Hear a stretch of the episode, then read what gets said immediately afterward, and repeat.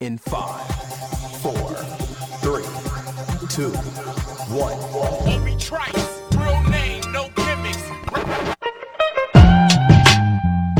Who are you? He had a voice that could make a wolverine purr. That's what I'm talking about, man. Wait a minute, I know you. Check out the name tag. You're in my world now, Grandma. I know that, dude. He's a modern day Yoda. I'm your huckleberry. Allow myself to introduce myself. Greetings and salutations. We came, we saw, we kicked its ass. You're excited. Feel these nipples. That boy's good. Mm-hmm. Good and terrible. Well, I have a microphone and you don't. So you will listen to every damn word I have to say.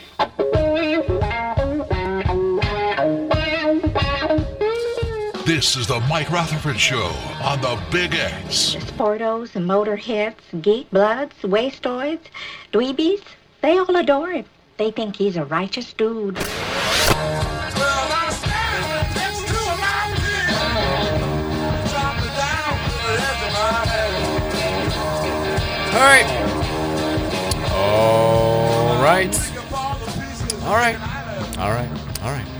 Welcome in, everybody. It is Tuesday, December 5th. This is the Mike Rutherford Show. We're coming to you from the world-famous University of Louisville College of Business Studios. Cards fans, take your career to new heights with an MBA from the University of Louisville. The full-time MBA is an innovative 12-month program that accelerates your career trajectory with convenient in-person evening classes. Competitive 11-month paid internship opportunities provide you with valuable industry experience. It's the MBA that pays. Get started today and earn your degree in just 1 year. Visit business.louisville.edu today. We're on the air today from 3:05 until 6 here on 1450 AM, 96.1 FM. Streaming all over the land, you know us better as the Big X. Mike Rutherford is here. Justin Kalen, a.k.a. Scooter Dingus, is here. Excited to have him back in the saddle from 3 to 6 today. Plenty to get to. We haven't talked to Scoots in a while. We'll get his thoughts on everything going on in his crazy Scoots world. We'll talk a little holiday stuff. We'll talk transfer portal. We'll talk Indiana football. We haven't gotten his thoughts on Curt Cignetti. IU fans fired up. And then, of course, we'll dive deep into all the latest rumors and reports and stuff that's out there pertaining to Cardinal sports, mostly transfer portal stuff. More Cardinals are in the portal today. More potential Cardinals are rumored to be coming in to U of L through the portal. We'll get to all that good stuff. But before we do that, gotta say hey to Scoots. Scoots, what's up, man? What's up? How's it going? It's going great. I missed you.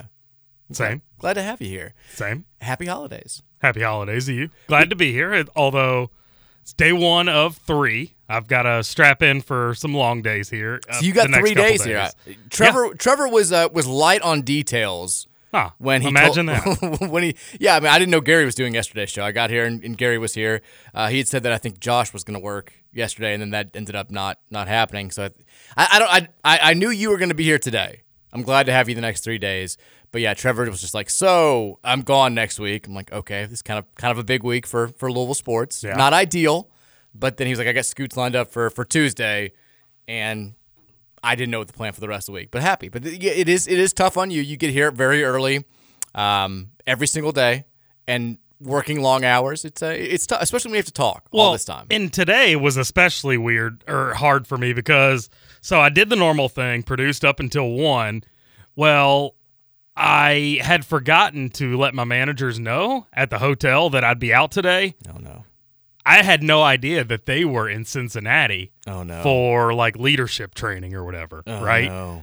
So I'm like, yeah, I'm out. I'm of course, I'm wearing sweatpants, a hoodie, a ball cap, my Hey Dude, American Hey Dudes. Like I'm not in work attire at all. So I hit them up and I'm like, hey, forgot to let y'all know I'd be out today. Got to cover for Rutherford. And they're like, yeah, we're in Cincinnati for training. So we're going to have to, you've got to at least go do the, you have to go do the arrivals for today because we double inspect the arrival rooms just to make sure they're all good, right? Uh-huh.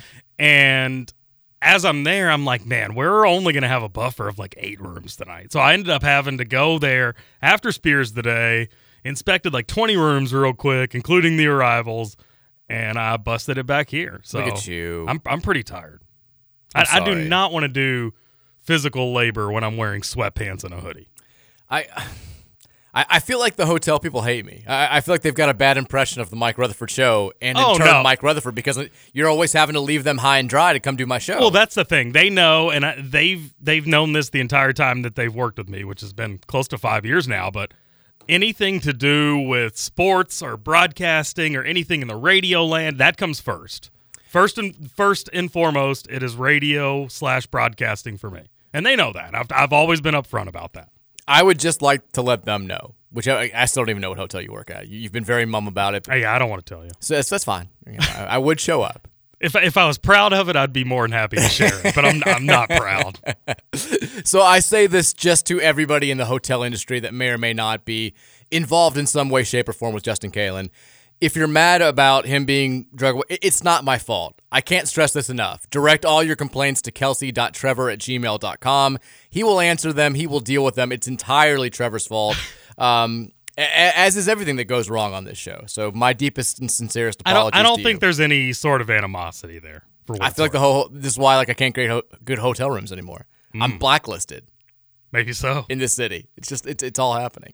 But we are happy to have you here, Scoots. Scoots will fix any technological problems that we're having. By the way, I think I have to go back after the show as well. Oh, God, I'm sorry. Sucks. That does suck. I mean, you got to put like 5:30 a.m. probably. 5:45, yeah. Good Lord. That's too much. You're doing too much. I am. I'm going to get a vacation one of these days. I keep saying that. He's a jack of all trades. That's my New Year's resolution for next year. I'm going to take more time for me. My new favorite thing, too, is just like whenever Trevor is talking about something that's wrong, I'm like, Scoots could fix this. Scoots could do this. It's very much I did hear you yesterday call me your tech guy. I'm very much like the wife who's like, your brother-in-law, your brother could fix this. I do that all the time, and it drives Trevor crazy. Not crazy enough for him to actually try to do something to fix the problem, but it is just Scoot. I'll say this on air. My wife will be kind of embarrassed, but she was talking. You were on one of the last times, and I was talking about. I was like, Scoots fixes everything. He's doing great stuff.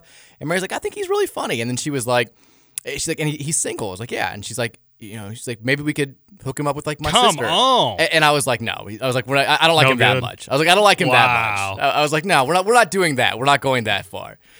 Trevor was like, what the hell? All right, well, I'm here. I was like, no, Trevor. Well, you're obviously way down the list, but Scoots isn't. He's not. He's got more work to do before we get to that point. All right, well, let's throw out sister and let's keep other people in mind. Friends. We can do that. Yeah.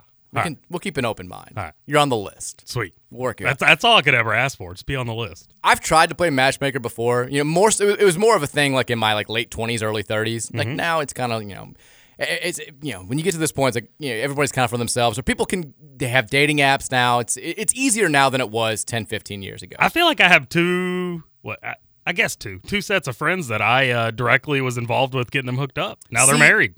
I've done it a few times. When you were like late 20s and people were making up, breaking up, and doing all this stuff, like I tried to do it. It always went poorly, and like I always thought, I'm like, this is great. Like these two people, I love her, I love him. This is gonna work, and it never went well, and it only created awkward moments because then we're all still hanging out together. We would see each other at various points. They'd be like, oh, this is where we went on our date. That went horribly, and like I always felt. You kind of have in the back of your mind that they're holding you personally responsible. It's just like, I don't know.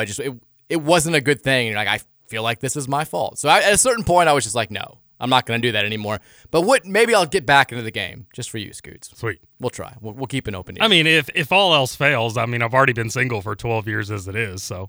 I mean, I already did throw out speed dating at the quarry, which was just rejected by both you and Trevor. Maybe pick a better location. I mean, what do you want me to say? We want to hear from you today on the Thornton Sex Line. 502-414-1450 is the number to text in. Some of you have already done that. More of you, I'm sure, will do so in the moments to follow. Scoots, I'm curious. So I was leaving today. Our street, we're very much in the holiday spirit now. I got all the decorating done on Saturday. You got a nice little Christmas sweater on over there? I've got the Christmas sweater on today. It looks great. I'm feeling good. I'm feeling festive. I feel like our house looks good this year. Our street's looking good. Everybody's getting, at one point on Saturday afternoon, it was like six straight houses with all the guys out on ladders, just getting the trees up. Nice. You famously, you have a roommate, Gil. You guys act out TV shows together. It's an interesting relationship. Do you Sports plays too. It's you're acting out the kick six all the time. You're doing that stuff. The Watt shot is an every night occurrence in your household. Do you guys? Who does the decorating duty? How's that divvied out? Or do you even decorate for the holidays? No, we do not decorate. Oh, my God. Now, I did say I said this year right before Halloween that I was going to, in the next 2 or 3 years, I was going to start loading up on holiday stuff so we can decorate. And then I got gifted with some Halloween decorations. My grandma, a couple pumpkins. There was a skeleton, a bird skeleton. So we put those up for Halloween, but that's the extent of it. We don't have any Christmas stuff that I can think of. Maybe I'll go home and look today. We might have a few things laying around I could hang up. I want to get mad. But my house, Mike, is, if anyone walked in my house, I mean, you're just going to laugh. Like, there's nails from the previous tenant still in the wall, and they're just randomly placed everywhere. And if I think it looks like a good spot to hang something, I'll hang it there. I got Mardi Gras beads hanging up in my living room. I mean, it's wild. This sounds a lot like college, where I lived in my 20s. Yeah, exactly. I was going to say, before I moved in, a buddy of mine bought a house. I lived with him for a couple of years. I did have like my Mardi Gras beads from 2012 New Orleans Final Four, like on my wall. Like, I'm like, this is all sounding. Mine aren't actual Mardi Gras beads. They just say Cleopatra, so I claim it as Mardi Gras. Well, it's all sounding very familiar, and I do think I want to kind of like crap on you guys, but for not having decorations up. And then I just kind of remembered that our first year that we lived in this house together, we had like nothing, so much so that it was like depressing. And my mom came over and she's like, well, I need to give you guys, like, she gave us this little like reindeer that we put on the mantle. And this was, I guess, like 2010, 2011. It's when Teddy Bridgewater was the man for Louisville football. And so we just called him Teddy the Reindeer. It was like our only decoration that year. And then we had a little bit more in the next couple of years. I think Lotto put up some lights on the outside, my buddy Brandon. And we still have Teddy the Reindeer to this day, and every year I get him out, and I'm like, here it is. Here's Teddy. Send him a picture. I'm like, he's still kicking. He's in front of our cardinal tree downstairs now, but humble beginnings. We'll be fully decorated in 3-4 years, if I had to guess. We'll be that cool Christmas lights house. It is a process. It is. You just add more every year. We've got lots to get to on the transfer portal front. It's kind of an odd week for Louisville sports. It's like I said yesterday, there was so much to react to the weekend with the Louisville Florida State ACC championship game, the fallout that came from not just Louisville losing that game, but Florida State getting snubbed in the college football playoff, the ripple effect that led to Louisville going to the Holiday Bowl. We had a basketball game on Sunday that people seem to just completely forget about, but there was some reaction to that. The net rank, like just all this sort of stuff to react to. And now you flip the page to Tuesday and you realize there's not, we don't really have that much going on the rest of the week in terms of actual games. So does that mean we're not going to talk transfer portal? We are going to talk transfer portal. I'm sorry. It was funny. Before you got here, I was talking to Troy, and he goes, that transfer portal going crazy. And I just looked at him. I was like, Troy, this is the start of probably 2 months of my least favorite months of sports talk radio. Just because I hate transfer portal. Hate it. It's not my favorite thing in the world.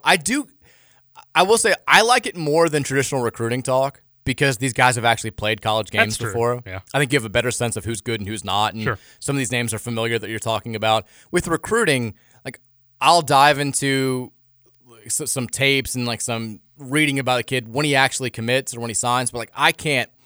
Every recruiting story for the last 10, 15 years. And I get that it's profitable. I get that everyone's like, you got to talk recruiting, guys, talk recruiting, because it's always, the sky is always sunnier in the future for everybody. People want hope moving forward, and that lies with recruiting. But every recruiting story is like, hey, this kid's pretty good. Hey, he took a visit here. He liked it. He might come here. That's every recruiting story ever. Like, I can't spend my entire days reading that story 17 different times in one day. We were the last school that got the visit. He's for sure coming. I mean, that's always good news. At least that's a detail. It's better than like that's true. He was a standout junior for this school. He's got a bright future. His coach thinks he'd be a great fit at Louisville. He enjoyed his visit. He's heavily considering the Cards, and it's like then he goes somewhere else next week. It's just like I can't do that. But with transfer portal stuff, you've got more information on these guys. I think you have a better sense of who's a legit prospect because portal guys, they're not just wasting time. If they're listing you, if they're taking visits here, they're genuinely interested because they've got a limited window to make a decision. All these guys that are in the portal now, they want to be enrolled for the next semester. They want to go through spring practice. They want to get as much time as they can to get acclimated with their new surroundings, their new styles, their new playbooks, all that good stuff. So it's going to move fast. And when's the portal close?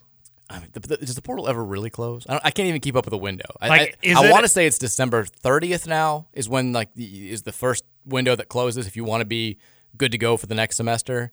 But I mean, look, you can transfer at any point. It's like standard transfer rules apply for kids in the semester. It's just you can't, I guess, go through spring practice if you do that. Okay. So the option is there to finish your current year wherever you're at and then go in the fall. Yeah. Okay. Which is why, I mean, it sucks. Is there another portal in the summer? There's portals everywhere. Yeah, that's why it's so exhausting. It seems like a never-ending process. It is, and what I hate about it is the way that it's set up now discourages. So the portal opened yesterday. Let me correct myself. I said December 30th. It's January 2nd is the portal window for right now. So it just let's say that you just wanted to you want to go elsewhere, but you want to play your bowl game for your current team. Like, you know, you put in a full year, maybe multiple years with this program. The bowl game is supposed to be a reward for a great season. It's supposed to be the culmination of that season. And let's say you want to play your bowl game, but it's happening on December 29th. Like, you're kind of screwed. You got no time to get in the portal unless you're going behind the back of your current program and, like, reaching out to teams and being like, hey, I'm not in the portal yet, but I'm going to be for 2 days. You've got no option but to go ahead and just skip the bowl game, skip out all the weeks of practice. And it does feel like you're sort of bailing on your team because – I mean, look, Louisville has had a couple of guys now enter the portal who played some relatively large snaps this year. You know, we had Popeye Williams, who was a big-time recruit yesterday, announced that he's going into the portal. It didn't play a lot this year, but was a guy that maybe could step into a bigger role next year. But then today, you get Cameron Wilson, who did play a lot of snaps at defensive end this past season, who a lot of people had projected as a starter next year. He was a guy who was going to play in the bowl game, and now he's in the portal. You're not going to get him. You're going to have to replace his services, and this is the way it's going to be. It's why bowl games are so difficult to project now. So does portal automatically mean not playing in the bowl game? Yeah. You're on the market. You're done. You've left your program. Yeah, that sucks. It does. The whole setup of the sport is dumb. Would a later closing of the portal help that, you think? Maybe like the first week of January? I guess, yeah. I mean... Theoretically, but I understand that schools are like, we can't just enroll kids for a semester 3 weeks after it started. The whole thing is just messy. Kentucky did with Big Z. Well, that's Kentucky. They find faxes all the time. They do what they got to do to make sure the guys are eligible. But we've got portal stuff to get to, but you don't have any games this week. I mean, we have volleyball on Thursday, which will be fun. They'll play in the NCAA tournament at noon against Creighton, so we'll have that to react to. But basketball... No games this week until the game of all games, the game of the century on Saturday at DePaul, which is 40 minutes for the rest of our lives. You know, football is off until the 27th now as far as what we're going to hear is the team has a little bit of time now. I think they're taking this week off. No full practices because of finals and stuff. So, like, you're not going to hear any substantive information on U of L football, their current team, and the preparation for USC for another couple of weeks. So it's just kind of like, you know, you get a few days here where it feels like not quite summer radio, but almost summer radio. So, you know, I wish we could have stretched out some of yesterday's information to today and beyond. But we can rehash if you want. We'll do the best we can. We have to rip on the ACC a little bit today. Because, wow. Yeah. You're going to do that? We're going to have to. We've got no choice. The leadership in the ACC. This is big. Is atrocious. There have been a couple of inside baseball stories that have come out today that demand attention. One is Heather Dinich talking about the College Football Playoff Committee and their route to pick Alabama over FSU. And it very much is like your dumbest sports buddies watching a game and being like, this guy sucks. These guys – like, that's how Florida State got excluded from the playoff. They basically were watching the Louisville game and they were like, they look crappy. They're terrible. Like, your buddy who overreacts to everything the second – like, and I think a lot of Louisville fans had this friend, excuse me, on Saturday who, you know, just – They go very quickly from Louisville's great, this is a fantastic season, to when Louisville has a couple of bad plays, like, we suck, we're terrible, get this guy out of here, Brom's a bum. Like, that was basically the playoff committee with Florida State. Like, they watched one game, and they were like, they look pretty bleepy. They can't be in the playoff. That was it. Like, we'll talk about that. And then the sequence of events that transpired on Sunday with the ACC and their bowl games, they were not, you know, they seemed very confident that Florida State was going to be in the playoff, which is fine. That's again, unprecedented that a power conference team with an undefeated record has been left out of the playoff. Had never happened before. It's fine to believe that and to have your set of bowl games sort of laid out with that in mind. But my God, like, they had no contingency plan for Florida State getting left out. You had to have at least known that it was a possibility based on the way that people were talking that Florida State may get left out. And Jim Phillips and the entire conference, they had no pivot. Like, they were completely unprepared for this, so much so that one of the big bowl games got drawn out of a hat.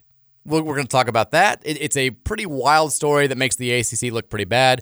Also making the ACC look bad, and something that a lot of people have mentioned, you know, the ACC is clearly the most frustrated conference right now in college football. You had, not only did you get left out of the playoff, you had an undefeated team that got left out of the playoff in favor of 2 1-loss teams from other conferences.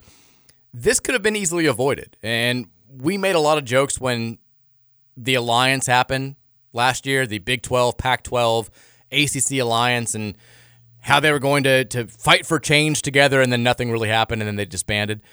The alliance is the sole reason why we didn't have an expanded playoff this year, and people have sort of forgotten that. Jim Phillips argued against it. They tried to hold college football hostage because, you know, we've got valid concerns. You need to hear us. And people were like, all right, what are your concerns? And they're like, well, we think it's not fair what's happening. And they're like, well, what's your plan to fix it? We don't have one. Like, they could have... You could have worked on other stuff along the way while also expanding the playoff and not putting yourself in a position where this was at least possible. And you know, the ACC sort of reaped what it sowed because its leadership has been so crappy. So we're going to talk about that. We'll get to all that good stuff. And then, of course, we're going to hear from you on the Thornton text line at 502-414-1450. Maybe we can play a little holiday Am I the A-hole? Maybe not today, but maybe this week. I know, Scooch, you're a big fan. Oh, yeah. You're a big fan. We have to. Matter of fact, if we don't, do it tomorrow or today, I'm not coming back on Thursday. So okay, up to you. Well, that's quite the threat. Seems like Wacky Wednesday, or no? What do you all call it? Weird Wednesday. Weird Wednesday. Yeah, it's quite the threat right off the bat here. It's not even, it's the first segment. We're already just threatening to leave. I'm assuming. I know. I'm sorry. I do feel bad because you. I was going to tell you we should probably avoid the 2-part questions today. Stick to 1-part questions. Might forget the second part. That's fine. Brain's kind of shutting down. Now, you did. So I heard. True Trevor Kelsey. I heard a very small part of KRC this morning. Hey-o. After. Company man. Drop the kids off. I always flip on KRC once I'm done listening to Rudolph or whatever, taking the kids to school. And I heard you made a wild claim this morning when I was listening. Here we go. So what'd I say? You've been doing that show for what? Like 3-4 years now? Yeah, I think 3, yeah. You claimed that you have never gotten less than 8 hours of sleep. Okay. That was clearly an exaggeration. There's obviously been a few times where I have not gotten 8 hours of sleep. Because not more times that I bet I'm batting 95% on 8 hours of sleep before KRC. That's pretty outrageous. I mean, you can ask my roommate. I go to bed before 9:30 pretty much every night. God, I envy you. You're doing the right thing. If I make it to 10, it's a miracle. I've always been a night owl. I always was somebody, even before kids, because now with kids, it's one of the few things that's not overblown when it comes to having kids. The lack of sleep is very much a very real thing. That you're on their time. It just never changes either. Like you keep waiting for the moment where like, oh, I'll catch up at one point. You know, because REM sleep is one of those things where if you don't get enough, it just you have to make up for it at some point. You just never make up for it. You're just constantly tired. But even before I had kids, I didn't sleep enough. Like, I always stayed up way too late, got up, you know, at a semi-normal time and just never made up for that sleep. I probably have had 8 hours of sleep from, like, the age of 16 beyond, maybe, like, 5% of days, I feel like. Just outrageously bad. Terrible for your health, I'm sure. But I was impressed and shocked and almost in disbelief when you made that claim this morning. I mean, on the weekends, like Friday night, specifically Friday night, because I normally work on Sundays. I'm getting at least 9, 10. It also felt a little bit like bragging, considering that you're doing the show with two guys that do have small children. Mike, when it comes to sleeping, yes, I very much brag. I have said for years, if there was a top 25 for sleepers, I'm firmly etched in the top 25. God, I am one of the best sleepers in the world. I'm terrible. I even when I'm dead tired, like I'm all over the place. I'm a very restless sleeper.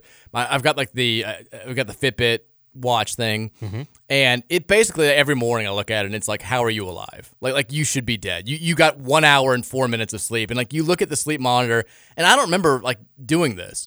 But like you look at it and it's like you were awake from 2:30 to 4:40. I'm like, no, I wasn't. But I guess I'm so restless that I never really get that deep sleep. My sleep numbers are bad. You know the secret? What's that? Beer. Wow. Beer is the secret. I can't do that either. Melatonin's the only thing that helps me. I'm rocking that pretty much nightly now. All right, we're going to get out of here for this segment. When we come back, we'll talk about the transfer portal, the latest news. Two big-time quarterbacks have emerged on Louisville's radar. Cards fans are excited. We'll discuss that after the break. It's the Mike Rutherford Show here on 1450 and 96.1, The Big X.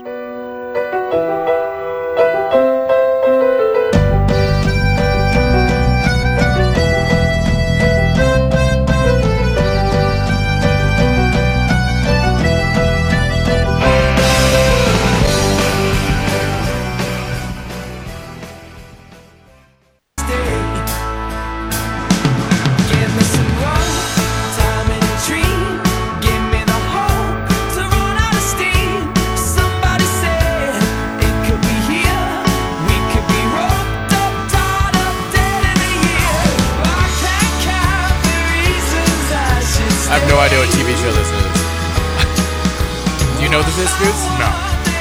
I mean, yeah, because I'm on it, but... I know, but you can tell me. I have no idea. It is Community.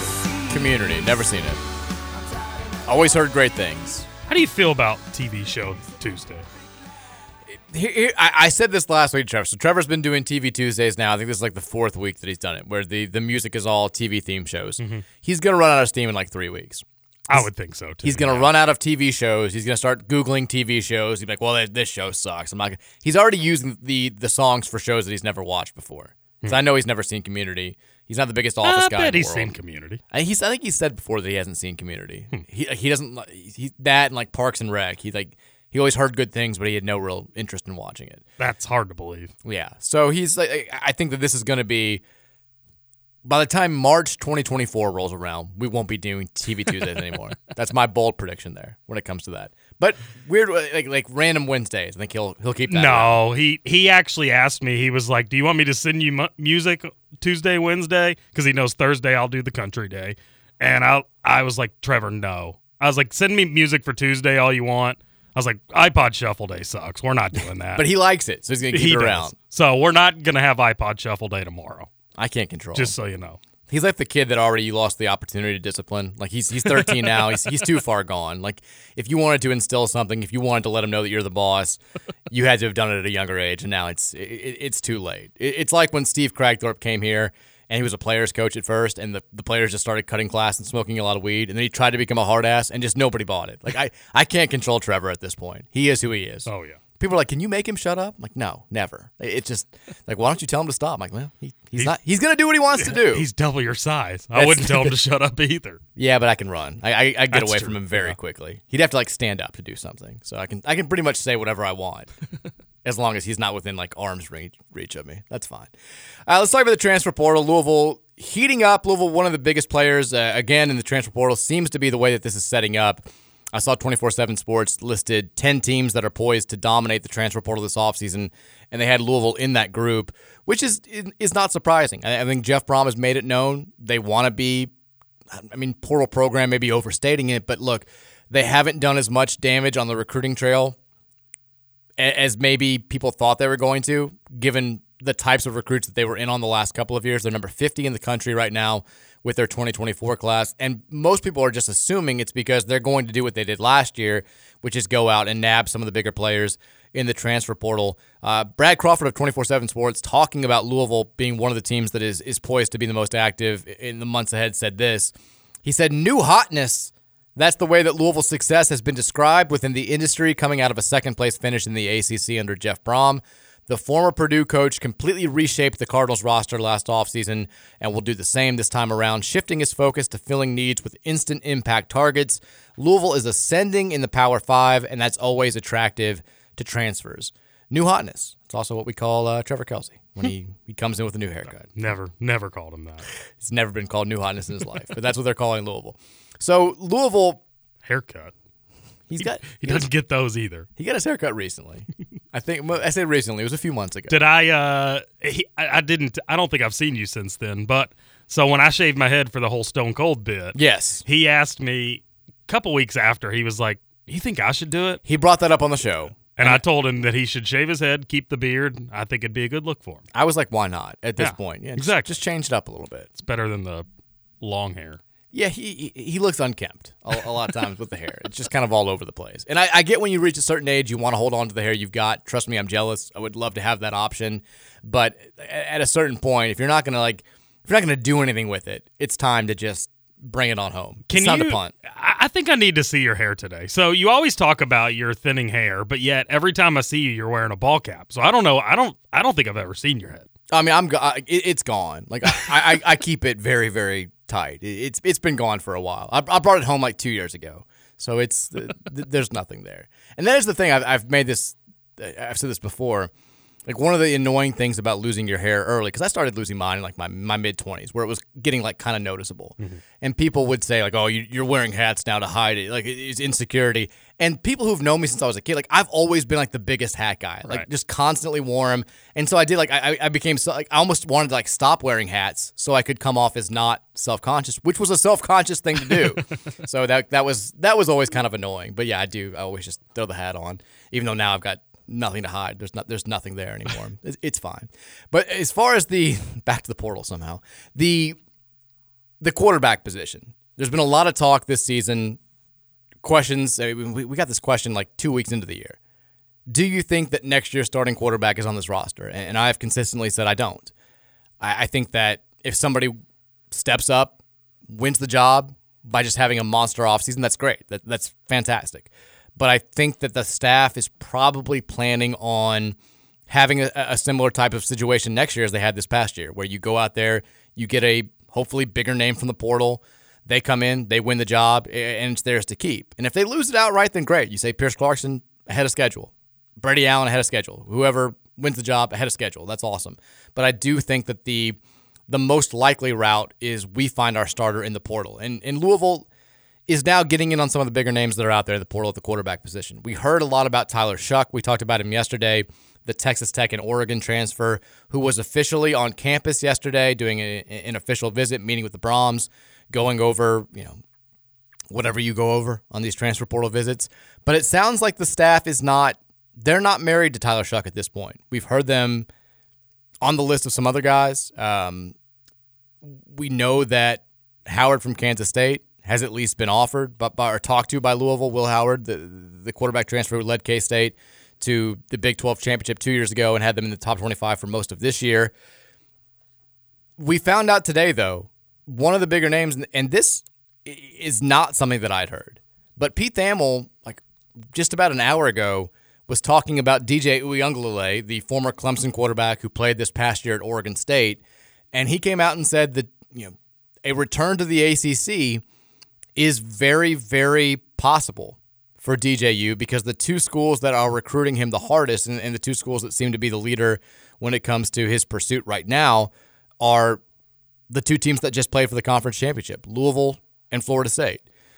And I don't think these are the only two schools. It's not like this is a Louisville versus FSU decision. DJU's, his coach at Oregon State, just took the job at Michigan State. So there's a clear option for him to go there. He also, Jonathan Smith is the coach's name, who I'm thinking of. Apparently Mississippi State is also interested. Ole Miss is interested. There's some back and forth mutual interest there. But Louisville, if you're looking for why Louisville would have an in here, it's an interesting scenario because DJU played at the same high school, St. John Bosco in California, that produced Pierce Clarkson, that produced former U of L commit DeAndre Moore. We'll see what happens there. And Pierce Clarkson and DJU's dad or Steve Clarkson, I should say, Pierce's father and DJ's dad are very close. It's why there was a little bit of rumbling last offseason when DJ announced that he was transferring from Clemson that Louisville could be involved in the mix. Louisville was also recruiting his younger brother, Mateo, who ended up going to Ohio State, but Louisville was definitely a factor in that recruitment. So there are some ties here. That hold the Steve Clarkson, the West Coast brigade that has led to Louisville getting some kids from Cali and from that area of the country, it could be a factor here when it comes to DJ Uiagalelei making his next choice. And DJU had a good year this past season for Oregon State. Mm-hmm. After being very up and down at Clemson, he ended up throwing for about 2,500 yards, 22 touchdowns, and 7 interceptions. this past season, led 21 touchdowns and 7 interceptions, I should say, led Oregon State to a top 25 finish. They've been in the national rankings for most of the year. They were definitely a factor in the Pac-12 title race. He looked good, and he's always been a big kid with a huge arm. It's just been a matter of getting him in the right system and getting him to make the right reads, and sort of that intermediary passing game is where he struggled. So I think DJU, he's the number 7 overall player in the transfer portal, according to ESPN. He is behind, if you're looking at quarterbacks, just Will Howard from Kansas State, Dante Moore from UCLA, Riley Leonard from Duke, who's going to go to Notre Dame, Cam Ward from Washington State, who's probably going to go to USC, and then Dylan Gabriel is the number 1 player, the transfer from Oklahoma, who it sounds like is probably going to wind up going to Oregon. So pretty good company. He's ahead of McCord? He's ahead of McCord. Wow. On this list, at least.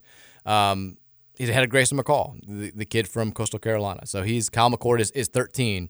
Grayson McCall's in the portal? Grayson McCall's never going to stop playing college football. What in the war? He's been playing for 9 years. He's in the portal. What? Number 10 on this list, by the way, is Thor Griffith, the defensive tackle from Harvard, who has said yesterday he's going to take an official visit to Louisville. This is a guy who scholarship offers from virtually everybody, defensive tackle. He would help a lot wherever he goes. Said he wants to play at Ohio State or Michigan, but he's already received offers from Oregon State, Michigan State, Cal, Minnesota, and Louisville, and says that he's definitely going to visit Louisville. So that's good news on that front. Louisville should just go after all the guys with badass names. I mean, they've already got Storm Duck.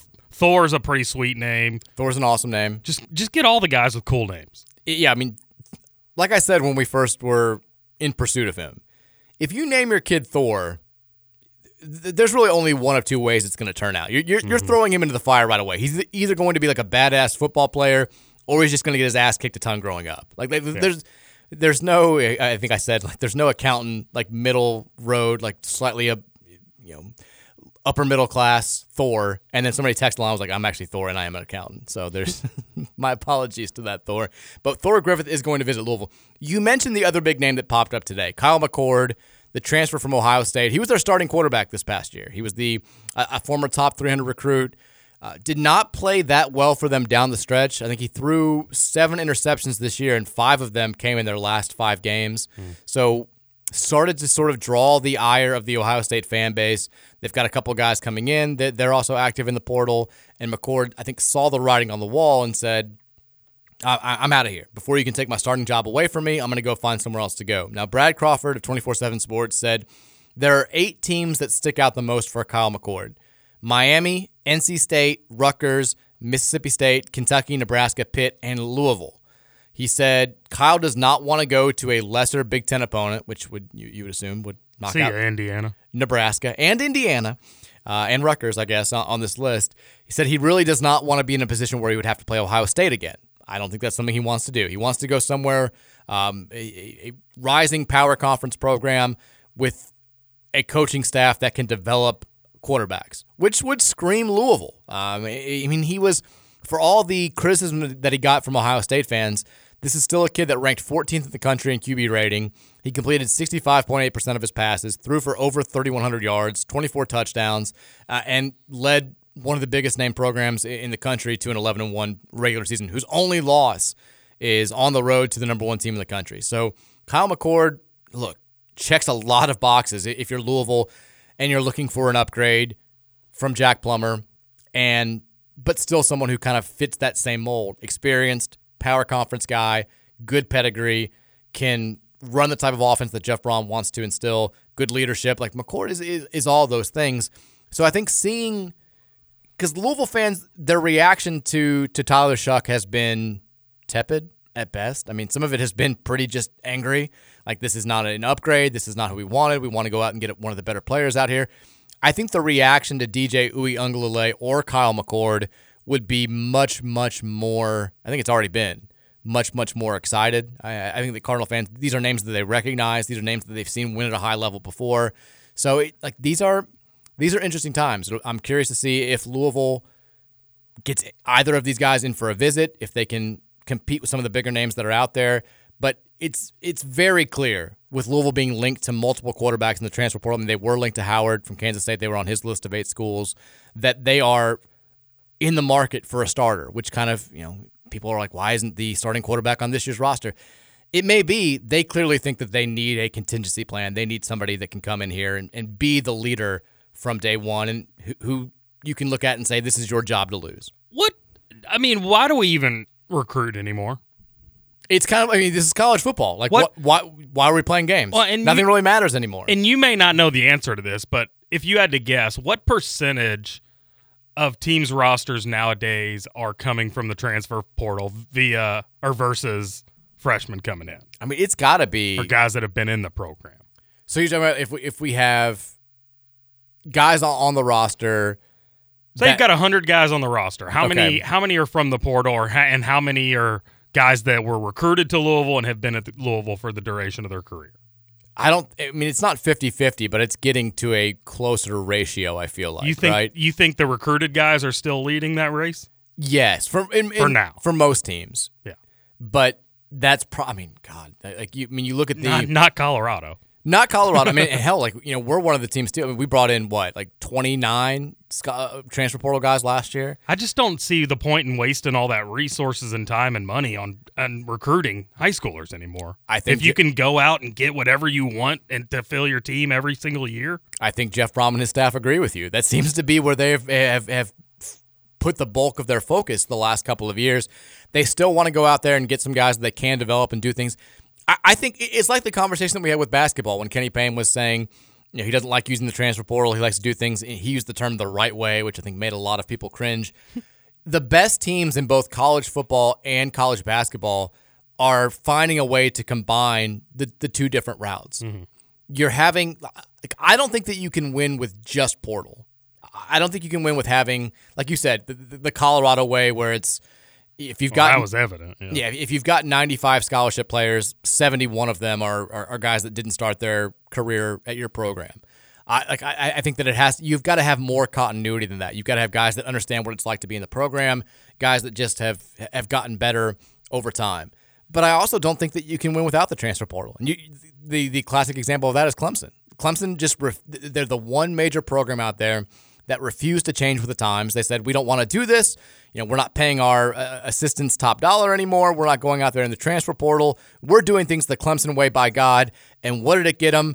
8-4 seasons and back to being just like, good but not great Clemson where you're playing Kentucky in a bowl game. It's Clemson in UK, they've played like 5 times in the bowl games, I feel like. This is a nice little throwback. Like, this is what you want, Clemson, playing unranked Kentucky in the Gator Bowl. This is what you're going to get if you don't go after it in the portal. And I think now they're finally starting to change a little bit. I do want to touch on something you've said a number of times, and that's with the development of the quarterbacks. Wasn't there like 16 quarterbacks on the roster this year, 14? It was 9. Some astounding number. 9. Okay. At one point, there was more. Well, they all played. I think it was astounding because all 9 of them played in one game against Murray State. So if Louisville is so good at developing these quarterbacks, I just don't understand how there's not one on the roster now. Is it one of those things that, hey, in this day and age, we don't have to take that chance anymore. We don't have to throw out this kid that hasn't had many reps versus we can go out and get a guy that we've seen on tape for 3-4 years now. I mean, is that the mindset? Because I don't understand. If they're so good at developing quarterbacks, they should have their guy already. Well, I think the issue, I mean, keep in mind, this is Jeff Brohm wasn't the head coach this time a year ago. So it's not like he's had a ton of time to develop. And these aren't his quarterbacks outside of one guy that he brought over that he knew from Purdue and Brady Allen.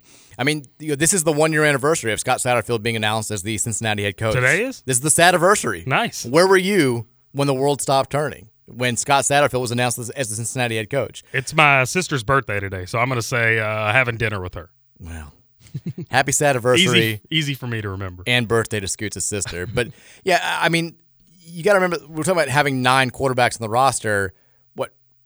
6 of those are, or 5 of those are walk-ons. I mean, and Harrison Bailey is technically a walk-on who came over. So you brought in Jack Plummer because he knew the system and because he had a little bit of pedigree. Sure. Behind him, you've got Brock Doman, who's a former JUCO transfer that had no other scholarship offers besides Louisville. You had Evan Conley, who was going to Appalachian State before he followed Scott Satterfield here. Both those guys are 6-year guys. They're gone now.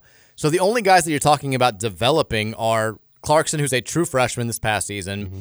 Harrison Bailey, who's a walk-on who flopped at Tennessee and UNLV before this, and then Brady Allen, who is a redshirt freshman coming over from Purdue. So if you want to say, like, why isn't Allen further along, that carries some weight because Brohm was his coach at Purdue, and he looked bad during fall camp, and he was apparently the sixth man on the depth chart. Everybody else is either a walk-on or a guy that Brohm was kind of forced into coaching because he was already here and had a limited skill set. So if you want to make that case moving forward, I think you can look at how they handled Deuce Adams coming in next year, the only freshman quarterback in their current class, because they've been very vocal to people about how much they like him.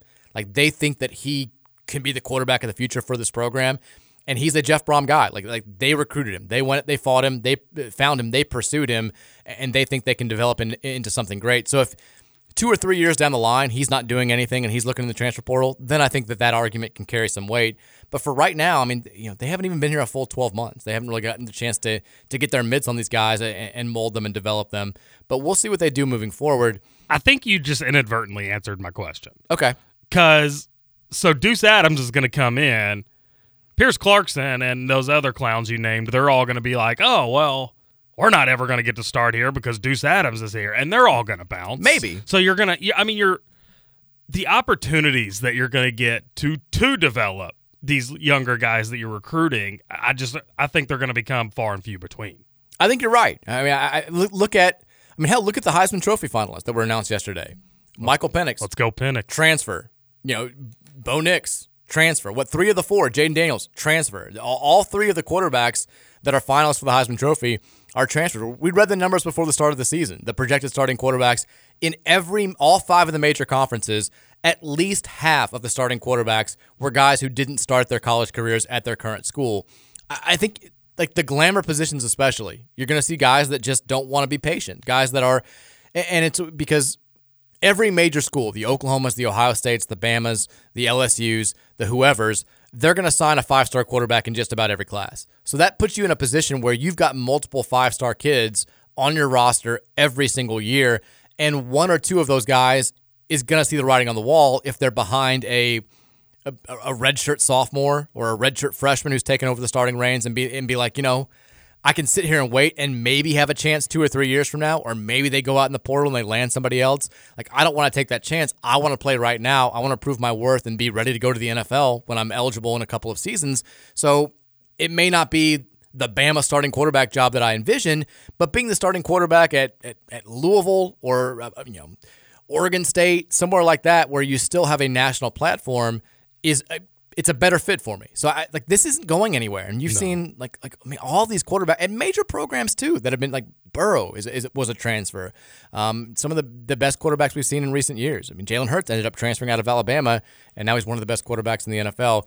It's just going to continue to be a thing, and I think that Louisville is going to utilize it. Like, it's not a terrible spot to be in right now, because let's say, you know, this Dante Hall kid at UCLA is, by all accounts, going to go to a big-time program, get a huge deal. But somebody like him, a kid who's a former 5-star recruit, maybe top 5 in his class, who's a redshirt freshman, but just stuck on the depth chart behind somebody who's really good and who's going to be a start. Like, maybe that Louisville becomes an attractive option for them. Like, you're still, like, you're playing in a power conference, you're playing a couple of spotlight games, you've got a coach who is renowned as an offensive mind, who loves molding quarterbacks, who sent multiple guys to the NFL.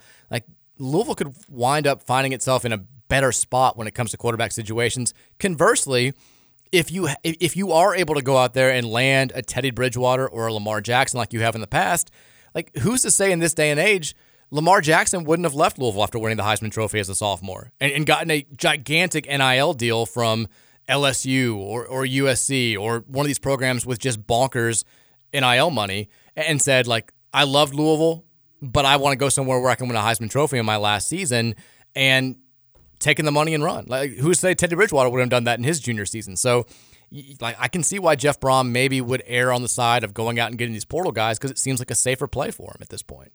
But there's got to be a market correction at some point, because no, that's not possible. We've opened Pandora's box. We really have. It's over. I mean, it's going to be like this for the rest of time until they come down with some big, we're changing it. I mean, it's going to take a massive overhaul to to correct what's been done already. I mean, you've heard, and I've heard from some people at U of L within the program talking about what they're hearing as far as the NIL deals for some of these quarterbacks. Mm-hmm. And it's like it's NFL money that they're talking about here. I mean, Cam Ward, you knew, and this is what sucks about college football too, is he's in the middle of having a good season at Washington State, and people in late October are talking about what specific schools are going to offer him when he's in the portal. It's a foregone conclusion that this kid's going to be a free agent in like a month and a half. And we're like USC, we're hearing is going to offer him $2.5 million. And who's going to be able to compete with that? And this is going to be the bidding war. And this school's able to offer that. And it just, like, you used to hear about this stuff when it came to basketball recruiting when it was illegal. So I guess it's better that it's out in the open. But it is crazy. I mean, it just reminds me of like the old AAU circuits when people would go to these tournaments and they'd hear like, I've heard that this school's offering $200K for this kid, but now the money is outrageous and it's out there in the open and it's like you said, it's not going anywhere anytime soon. Real quickly before we get out of here for this hour, I did mention we've had a couple more names in the transfer portal for Louisville. We had 5 guys enter the portal yesterday. Today, 3 more have added their names. We had the previously mentioned Cam Wilson, who played big-time snaps this year, Raheem Craig, defensive lineman, who was, I think, very well thought of, and then Isaiah Reed, offensive lineman, also is in the transfer portal now. So 7 defensive players, 1 offensive player. We also had Josh Minkins kind of elaborating on his decision to go into the portal. We'll talk more about that coming up in hour number 2. We'll also take some texts from you guys at 502-414-1450. It's the Mike Rutherford Show. Happy Tuesday to you. Hear from all of us at 1450 and 96.1, The Big X.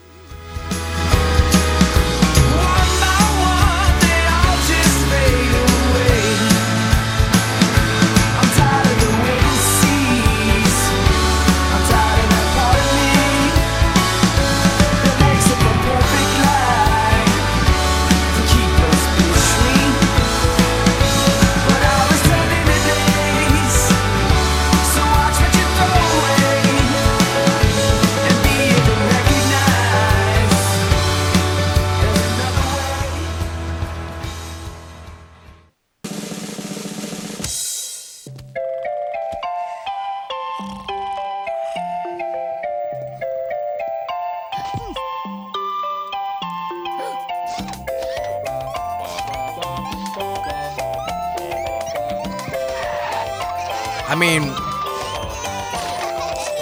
the TV Tuesday thing, it's a fine idea. But I feel very strange leading into the second hour of a sports radio show with the Rugrats theme. At least you knew that one. I did. I don't know if this is the best idea. I mean, that's kind of where my mindset was at. Thank you, Trevor. He's not here, but he's still here in spirit. It's the second hour of the Mike Rutherford Show, Tuesday edition, here on 1450 961 The Big X. Justin Kalen, a.k.a. Scooter Dingus, is in the house, though. Whoop, whoop. Before we get to the Thornton sex line for the first time today, I teased this story earlier, but the chaos that was going on behind the scenes in the world of the ACC brass after Florida State got left out of the college football playoff. Again, just zero contingency plan whatsoever for a scenario that was very real and very much in play, according to everybody who covers the sport after the events of Saturday night. Can I just get a question off the table right from jump? Why couldn't Boo Corrigan give him a heads up? I mean, could Boo not just be like, hey, y'all, we're not getting in, so you might want to plan on what else needs to happen? All of this stuff is so ACC. The fact that there was no expanded playoff in large part because of the actions of the ACC commissioner, and that the committee that left off Florida State, the undefeated ACC champion from the college football playoff, was headed by an ACC athletic director. It's just so ACC. And so is this story from The Athletic today that is talking about how once this FSU snub happened, nobody had any idea what to do as far as the other bowls, because they thought they had it all set up. Louisville was going to the Orange, Clemson was going to the Pop-Tarts Bowl, NC State was going, I think, to the Holiday Bowl. Like, it was all set up. And then the snub happens, Florida State has to go to the Orange Bowl, and nobody knows what to do at that point. It takes like 6 hours for this to all get figured out. And here's the one key part, I think, is that FSU snub also created this situation where Notre Dame is a factor for certain ACC bowl games. There's some that they share tie-ins with. The ACC has to send a team to this bowl game one year, and then every other year they can send Notre Dame. And all of a sudden, Notre Dame becomes a player for bowls that had no idea that Notre Dame was even in play. For instance, the Sun Bowl, where they end up going, El Paso. They have a war room. There's a party that they're hosting for 300 guests, and they're waiting forever to hear from the ACC because they're like, what team? We don't even know who the potential teams are. We think it's UNC or Miami, but we haven't heard from you guys in 2 hours. Finally, they get the call. They get the, hey, log on to the Zoom call. We're going to have this meeting. And the ACC tells them, you can choose between UNC, Miami, and Notre Dame. And the guy who runs the bowl game, Duke Olivas, says, we were shocked. In our weekly meetings with our football committee and our board of directors, Notre Dame never came up. We had no idea what happened above us. Unsurprisingly, all three bowls where Notre Dame was listed as a possibility, listed Notre Dame as their top choice. Per the ACC official, the league then followed its prescribed process, which led to an attorney writing each bowl's name on a piece of paper and then drawing it out of a hat.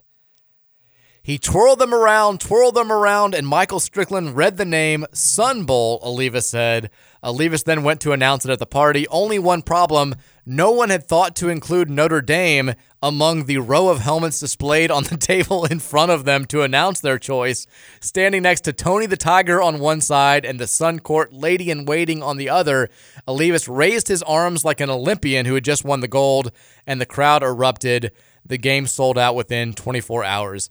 So there you go. Notre Dame ended up in the Sun Bowl by virtue of an attorney writing three bowl possibilities on a hat and then drawing out Notre Dame. This is a billion-dollar industry, college football is, and we've got multi-million-dollar decisions being made by drawing names out of a hat. Seems like the right way to go about it. It's so perfect for this is the, and I still love college football to this day, but it's the dumbest sport imaginable. The layout, everything that goes into it. The fact that so much is just revolving around money, it's just the absolute dumbest sport in the entire world. And this is exhibit, 5,623. It's just all ridiculous. But there you go. Well, Louisville ends up in the Holiday Bowl. Clemson gets the Gator Bowl. NC State goes to the Pop-Tarts Bowl. And then everybody else is following in line. And we end up with Notre Dame drawing its bowl selection out of a hat. It's just insanity. Way to be prepared, ACC. The Thornton Sex Line's 502-414-1450. Let's hear from you guys. See what you have to say. Texture says, in the spirit of transfer portal season, how many players use ChatGPT to write their thank you letters to the fans? I mean, you assume that all these players, because it's to the point now where you can see a graphic and know instantly that it's a player entering the portal. It's the same layout. It's a graphic. It's an image of the player doing something for their old school. It's an active shot of them rushing the passer or throwing a pass, and then there's this long message that's written out. There's no way that all these players are writing this themselves. They've got somebody's doing this for them. And I don't know if it's ChatGPT or whatever, but yeah, there's help there. Do we have the capability to take a ChatGPT and insert it into a Word document and change some things if we don't like them? Is that a thing? Yeah, I'm sure it is. Okay, the computer might kill you. That's the whole technology thing is really tripping me out. The whole ChatGPT. I don't like it at all. Now with AI, I don't like any of it. I'm definitely one of those people, and this is when I guess you start to show your age. But I'm at. We don't have to do this. I keep thinking this. I'm like, have you never seen any sort of science fiction movie? It always ends poorly for the humans that create something that's smarter than them. I feel like we just need to stop. We need to just not do this. I agree. We've come far enough with technology. Let's just, the Amish had their line where it's like, this is where we're done. This is the perfect time to stop doing. I think this is our Amish moment where we're like, we're done. We're just not going. We're done evolving. We've done too much. It's wrecking our brains. It's creating a situation where we could become extinct. Let's just stop right here. 2023, this is our Amish moment. We're drawing the line. I don't know why I've never thought of Amish people not advancing, but you're so right. They at one point, they were like, this is... There's no new technology. Civilization is perfect right here. We're just going to live in this time forever. Don't care what happens around us. This is where we're sticking. I kind of want to be Amish right now. Oh, that's perfect. Well, move to my... home county. iPhone There's 13. There's plenty of them. I'm done. Like, this is the only iPhone I need. I don't need anything else. I'm good. I said that after 6. Yeah. Texas says Scooter Dingus, got to make him say no. It's the got to make him say no guy. He's got a new candidate every single day that he says we have to make him say no. I will not say no. This is the first candidate that I feel 100% confident would take the job if offered. I'm a yes man. Texas says, are UK fans really dumb enough to think that they are in a better bowl than us? Well, I mean, it's on the same tier as us. You've got the way that the ACC is set up is the playoff is obviously the ideal option. And then the biggest bowl tie-in they have is the Orange Bowl. And then after that, the Tier 1 games, there are 3 of them, are the Pop-Tarts Bowl, the Holiday Bowl, and the Gator Bowl. So all of those are kind of in the same stratosphere. But, I mean, if you wanted to say, I mean, they're playing a nationally ranked opponent. I guess that's their argument. Playing top 20 Clemson is better than playing 7-5 USC. Bowl games are all, the whole landscape is just ridiculous. I mean, we're 10-3, we had a good year. Would you rather play like a 7-5 USC, who's one of the bigger brands in college football, even without Caleb Williams, or would you rather play like a 9-3? I don't even know who maybe a better team, but somebody that doesn't have the same cachet, that doesn't pop the way that USC does. I think it's like, I'm excited. I mean, aren't you both playing opponents that pop?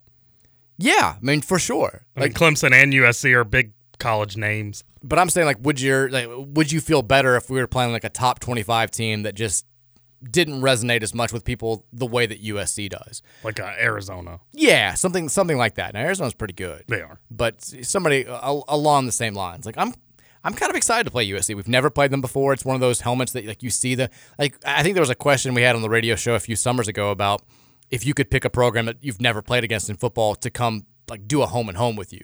Who would you pick? And USC was on both Trevor and I shortlist. Like, just imagining them walking into Cardinal Stadium, I think is a cool thing. Like, it's just one of those, you think about those uniforms, you think about the fight song, you think about, like, they are snobs with college football. So I'm excited for the game in that respect. I get that it's it's not the same as it is when you're playing them at full strength or when they're better. You know, said they had a terrible end of the season.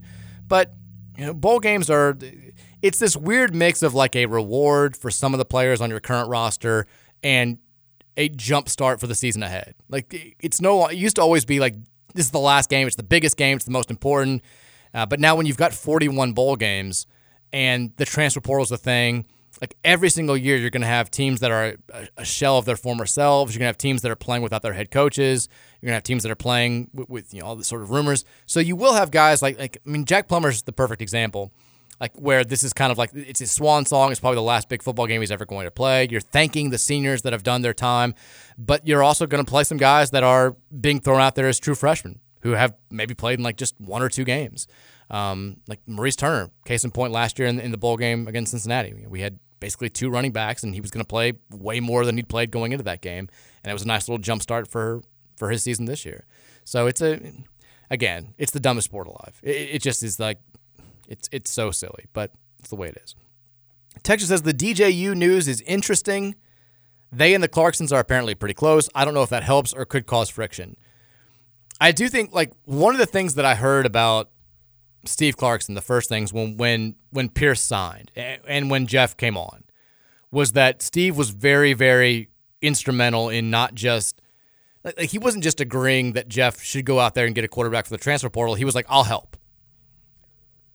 That, I think, shows that this is a guy who's worked with some of the best quarterbacks in the country for years.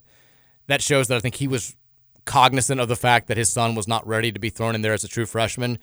And I think if he's going out there and he's getting DJU for this year, maybe it's cognizant of the fact that Pierce still isn't ready to be the starting quarterback as a redshirt freshman, and maybe he needs one more year to, you know, hopefully get a little bit of playing time as a backup this season if he's good enough, and then maybe Uiagalelei can hand him the reins for 2025. I don't know, but it is interesting to me that you've got the dad of a current quarterback potentially going out there and helping Louisville land a kid that would be above him on the depth chart, almost certainly. Texas says, I don't even know what this was in reference to, but definitely works at Louisville Manor on Dixie. Oh, is that guessing where Scoots works? No. Now I am curious. I am staying far away from Dixie. Texas says, can Scoots get the show on Spotify? If SoundCloud doesn't send it to Spotify, then no, I will not get the show on Spotify. Find other ways to listen. There's so many options these days. We got to branch out, people. We do have a few people that are just like furious that we're not on Spotify and just like will not listen on any other platform. It's ridiculous. Texas says, I do not want DJ U. I appreciate what Jack did for us, and I would rather have him for a second year. Well, he's out of eligibility, so he's not coming back. This is it for Jack. Say your proper goodbyes over the next couple of weeks because the Holiday Bowl will be his final game as a Cardinal. TJ texted in. TJ said, Mike, is that dead cricket still in the corner by you? Let me look.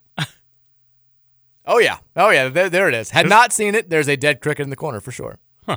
I vacuumed last week. Must have happened within the last week. It's a big old cricket. Are you scared? You're like backing away from it. Well, I'm just checking it out. It looks like it died of natural causes. Not stepped on or anything. That's the way we should all be so lucky. Maybe it got sprayed with some Lysol. I don't know. But I will have to take care of it. Texture says, transfer portal talk is way better than traditional recruiting talk. At best, with traditional recruiting, you get a commitment from a guy who might make an impact 2 years from now, and that is if he actually signs and doesn't pull some bull on signing day. Also, completely unrelated, Chuba Purdy still sucks. It's a fair point. I mean, you... Like seeing the news the last couple of days of guys that have been entering their names in the transfer portal, it's a lot of guys. You know, there have been a couple key departures. Josh Minkins was a starter for a lot of this year. Cam Wilson, we mentioned. Popeye Williams was a big name. But there also are a lot of guys that you haven't seen a ton of that you kind of are like, oh, yeah, I remember that guy from the recruiting class a couple of years ago. I remember he was kind of like a three-star guy. I kind of liked him, or you know, I didn't think he was going to do much. And it is recruiting. Traditional recruiting is getting involved in the current class and then sort of forgetting about the guys for a couple of years ago and then being like, oh, yeah, didn't realize he was still on the team. I kind of forgot about that guy. He made an impact. So that's why I think the portal is more fun for a lot of people. Texas says, Scoots' big trick is sleeping is beer. Scoots, are you sleeping or are you just passing out? Probably about 50-50. I do the thing where I'll fall asleep on the couch watching whatever's on and I have to wake up and be like, oh, make the walk of shame to my bed. I've done that before. Yeah. I do that probably twice a week. It happens. It's fine. Texas, hey, Mike, I love my Brohm, but I'm a little concerned that he will be too loyal to his first-string quarterback. Hopefully not like Tom Jurich being too loyal to Coach Pitino and end up losing his job. Do you think any of the current roster QBs or recruits have the skill set or ability to be developed into a big-time guy that can get us to the next level? I mean, that's the question. It's also the question that none of us have the answer to. I think it's one of those weird things that we get as fans where we're just like thoroughly upset. Jeff Brohm and Brian, I'll give Jeff all the credit. Brian doesn't deserve any of the credit. Jeff Brohm and his coaching staff, they have a very good track record with quarterbacks. And so it is a little bit crazy. I don't think you just like defer to the coaches all the time. There's reasons why like every coach is going to make mistakes, and there's reasons why fans and radio people and you know weirdos like us like we'll criticize some of the things they do. But when it comes to quarterbacks and significant decisions, I think it's always interesting to hear people who are like, it's got to be Pierce Clarkson. Like, why is he not playing? I'm like, well, Jeff sees him every single day. He sees all these guys every single day, and this is the conclusion that he's made. I don't think it was.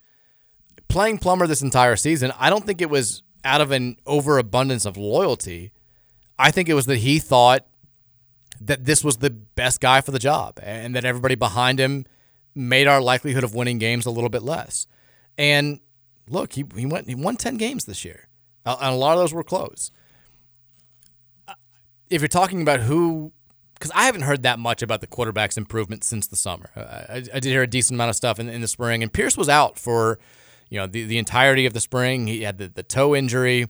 He wasn't fully ready to go for the first couple of weeks of fall practice. So I did hear that Pierce came on stronger at the end of August than they had initially thought. I think that they were more optimistic about his future the more that they saw him practice. He's a guy that has a strong desire to learn the playbook and really grasp the playbook, understood the offense. I think that maybe there's a little bit of limitations as far as his size and arm strength are concerned. But then you've got guys like Brady Allen and Harrison Bailey who do have the prototypical quarterback size and arm strength who just, you know, some of the intangibles aren't really there. So it's a curious thing where Clarkson maybe, he's got the pedigree. His dad develops quarterbacks. He comes from a prestigious program. I think that he's got a great understanding of the game, a great feel for the game. But guys like Bailey and guys like Brady Allen, Brohm looks at him and is like, I can mold this into an NFL quarterback. It hasn't quite happened yet. I'm very interested to see if any of those guys enter the portal, because it does seem like Clarkson seems like he's here to stay. Like you've seen him commenting on some of the guys that are leaving. And he's been, he commented on Raheem Craig's announcement that he was leaving today, and just, there's never been an indication from him that he's unhappy here, that he's looking elsewhere. But Brady Allen was the sixth man on the depth chart this year. He looked a little lost when he was out there in August, and very clearly was the odd man out as far as the scholarship quarterbacks were concerned this year. Maybe he looks elsewhere. Harrison Bailey, I think that they really like him. Like they think they can maybe do something with him. But does he run the risk of being on the depth, second or third on the depth chart in his last college season if Louisville goes out there and lands Kyle McCord or DJ Uiagalelei or somebody else? So I want to see what happens. I think if we hear news on that front, it'll go a long way towards letting us know which quarterbacks the Brohms and the rest of the staff feel have a chance to develop into a starter, whether it's next year or a couple of years from now. But it's going to be a fascinating battle, whoever we bring in. Texas wasn't the guy named Thor who got arrested by the dumb St. Matthews police for making the burn-down Trinity joke when Brohm didn't come the first time. Yes, that was a ridiculous situation, and his name wound up being Thor. He was very funny on Twitter. He's back now. He's on Twitter. He's doing great. He's doing the Lord's work on Twitter again. He was the guy also who didn't get enough credit for back when you could sponsor tweets that would run as like sponsored, promoted tweets that would only go in certain areas of the country. And the summer before we were playing Alabama in Orlando, he took out he sponsored a tweet or promoted a tweet that only was promoted in Tuscaloosa that said it was promoting the fact that, emphasizing the fact that Louisville had never lost to Alabama before. We only played one time. And it was Louisville undefeated record against that. And it was only showing, and these Alabama fans were just losing their damn minds. It was wonderful. That was brilliant Twitter work back when Twitter was all fun and games. Texas says 62% of all D1 games this season were started by transfer quarterbacks. The average college basketball team this season has an average of 5.5 transfers on the roster. Over 1,100 players entered the basketball portal last offseason. And it's been, and since it's been a thing, it's been more and more every single year. I don't think that's going to change. This is the way of the world. This is, it's not going anywhere anytime soon. And like I said, I do think that you can't just rely solely on the portal. I do think that you have to have a solid core of guys that have been in your program for 2 or 3 years, but you've got to have those portal guys mixed in. Look at the last few college basketball national champions. They've all had that perfect combination of, hey, this guy's been in our program 2 or 3 years. He's playing a big part, but we also went out and got this. And some of the transfers that have been starting for national championship teams are guys that are in their second year with the program. So they have a little bit more of an understanding of what it takes to play for Kansas or play for Baylor or play for whomever. So it's just that's the route. That seems to be the magic formula right now. By the way, Thor guy had another text. Normally I wouldn't call you out like this, but I thought it's pretty funny. He said on yesterday's Ryan Russillo pod, he mistakenly said Trevor Kelsey instead of Travis, but caught himself and corrected by saying Trevor Kelsey, not nearly as popular. It made me kind of smile because I know he isn't the best. I missed that one. That's a good text. That is a good text. God, that's very funny. People who don't even know Trevor Kelsey. Ryan Russillo, big fan of the show. We appreciate you listening, Ryan. Texas says, Scoots, they aren't so good at developing quarterback. Oh, this is an angry guy. It's a false narrative those idiots try to push for some reason. Look at Brohm and the QBs he's coached, and none of them did anything in college or in pro. Aiden O'Connell was a walk-on who's starting in the NFL right now. What do you want him to say? He coached it all at Western Kentucky and Purdue. Do you want him to have 7 of the starting quarterbacks? He's got 2 quarterbacks that are in the NFL right now. Who's the other one? David Blau. Oh, my gosh. Yeah. He doesn't count. Well, he's in the NFL. He doesn't count. Aiden O'Connell. Is he still with the Lions? No, he's gone. He's with somebody else now. Oh, okay. He got cut last year. This is angry guy. Why are you so angry, guy? I mean, of all the shots you could take, the world is your oyster right now to grill Louisville. Going after Brohm's ability to develop quarterbacks is the last thing you should be doing. Texture says, "What quarterbacks does Brohm develop?" This angry guy from his other number. He did this yesterday too, and thought he was slick. What quarterbacks does Brohm develop besides Aiden O'Connell? First of all, Aiden O'Connell. You asked this question like 4 months ago, too, and we listed all the guys that are out there. Texas, I was thinking about yesterday's show about all the fans mad at Jack. The last 2 weeks, I've been more upset with the DBs. They had 5 to 6 interceptions in their hands and only came down with one. If anyone on the team could catch a ball from farther than 10 yards out, there would be zero hate for Jack. The receiver DB drops have hurt us worse than he has. The defensive drops were, like, after the Ben Perry one last week, because Jalen Alderman dropped his second in as many games, and then Ben Perry dropped the one that was right in his breadbasket. And like my friends were texting, they were just like, all right, we got to do something about this. God, like, those back-to-back ones other night were brutal. I know. It was like, get the pitching machine out there. Like, get the hands drills going. I was in a weird spot the other night, by the way, because I had placed a money line bet on Louisville. But after seeing how all the other college football games play out, about halfway through that game, I turned to, let's go Florida State. Florida State, you got to win just so it's as much chaos as possible. It was the chaos, yeah. I was rooting for that angle. If I were you, I would have done the same thing. Yeah. Because Louisville beating Florida State would have made the committee's job very, very easy at that point. For sure. Because the disaster scenario was always Alabama beating Georgia. If Georgia wins, you're safe. Like, you've got 3 undefeated power conference champions, and then Florida State, you say, hey, they're the power conference champion from the ACC. They're undefeated as well. Get them in there. They didn't lose a game. But the Alabama, having lost to Texas already this season, threw a wrench into everything. And I love how Texas just doesn't get – like, everyone just keeps comparing FSU and Bama.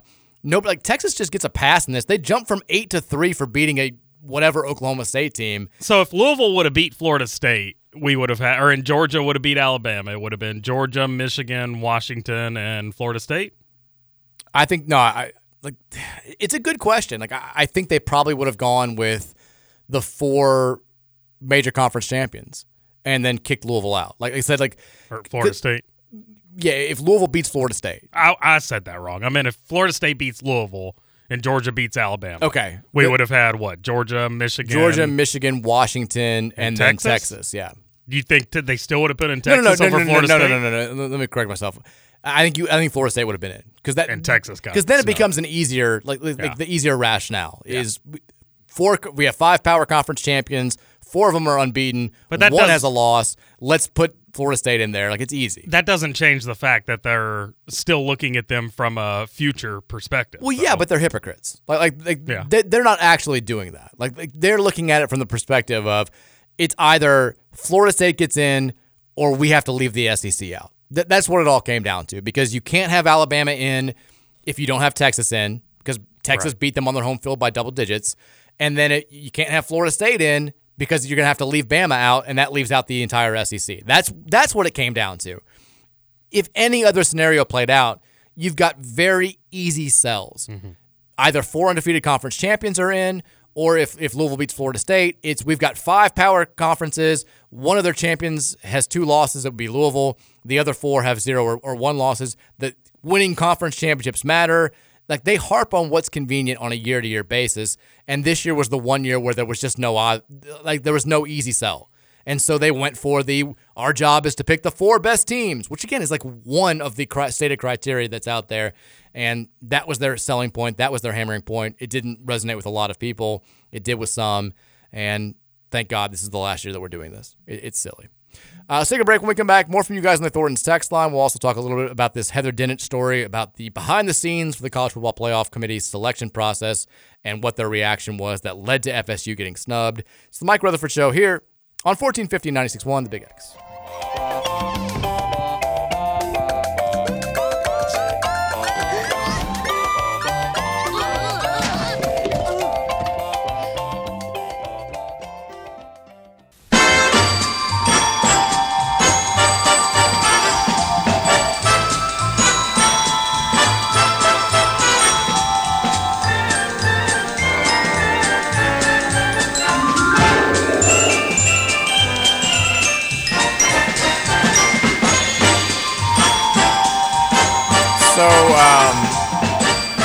The cricket in the corner definitely was not dead.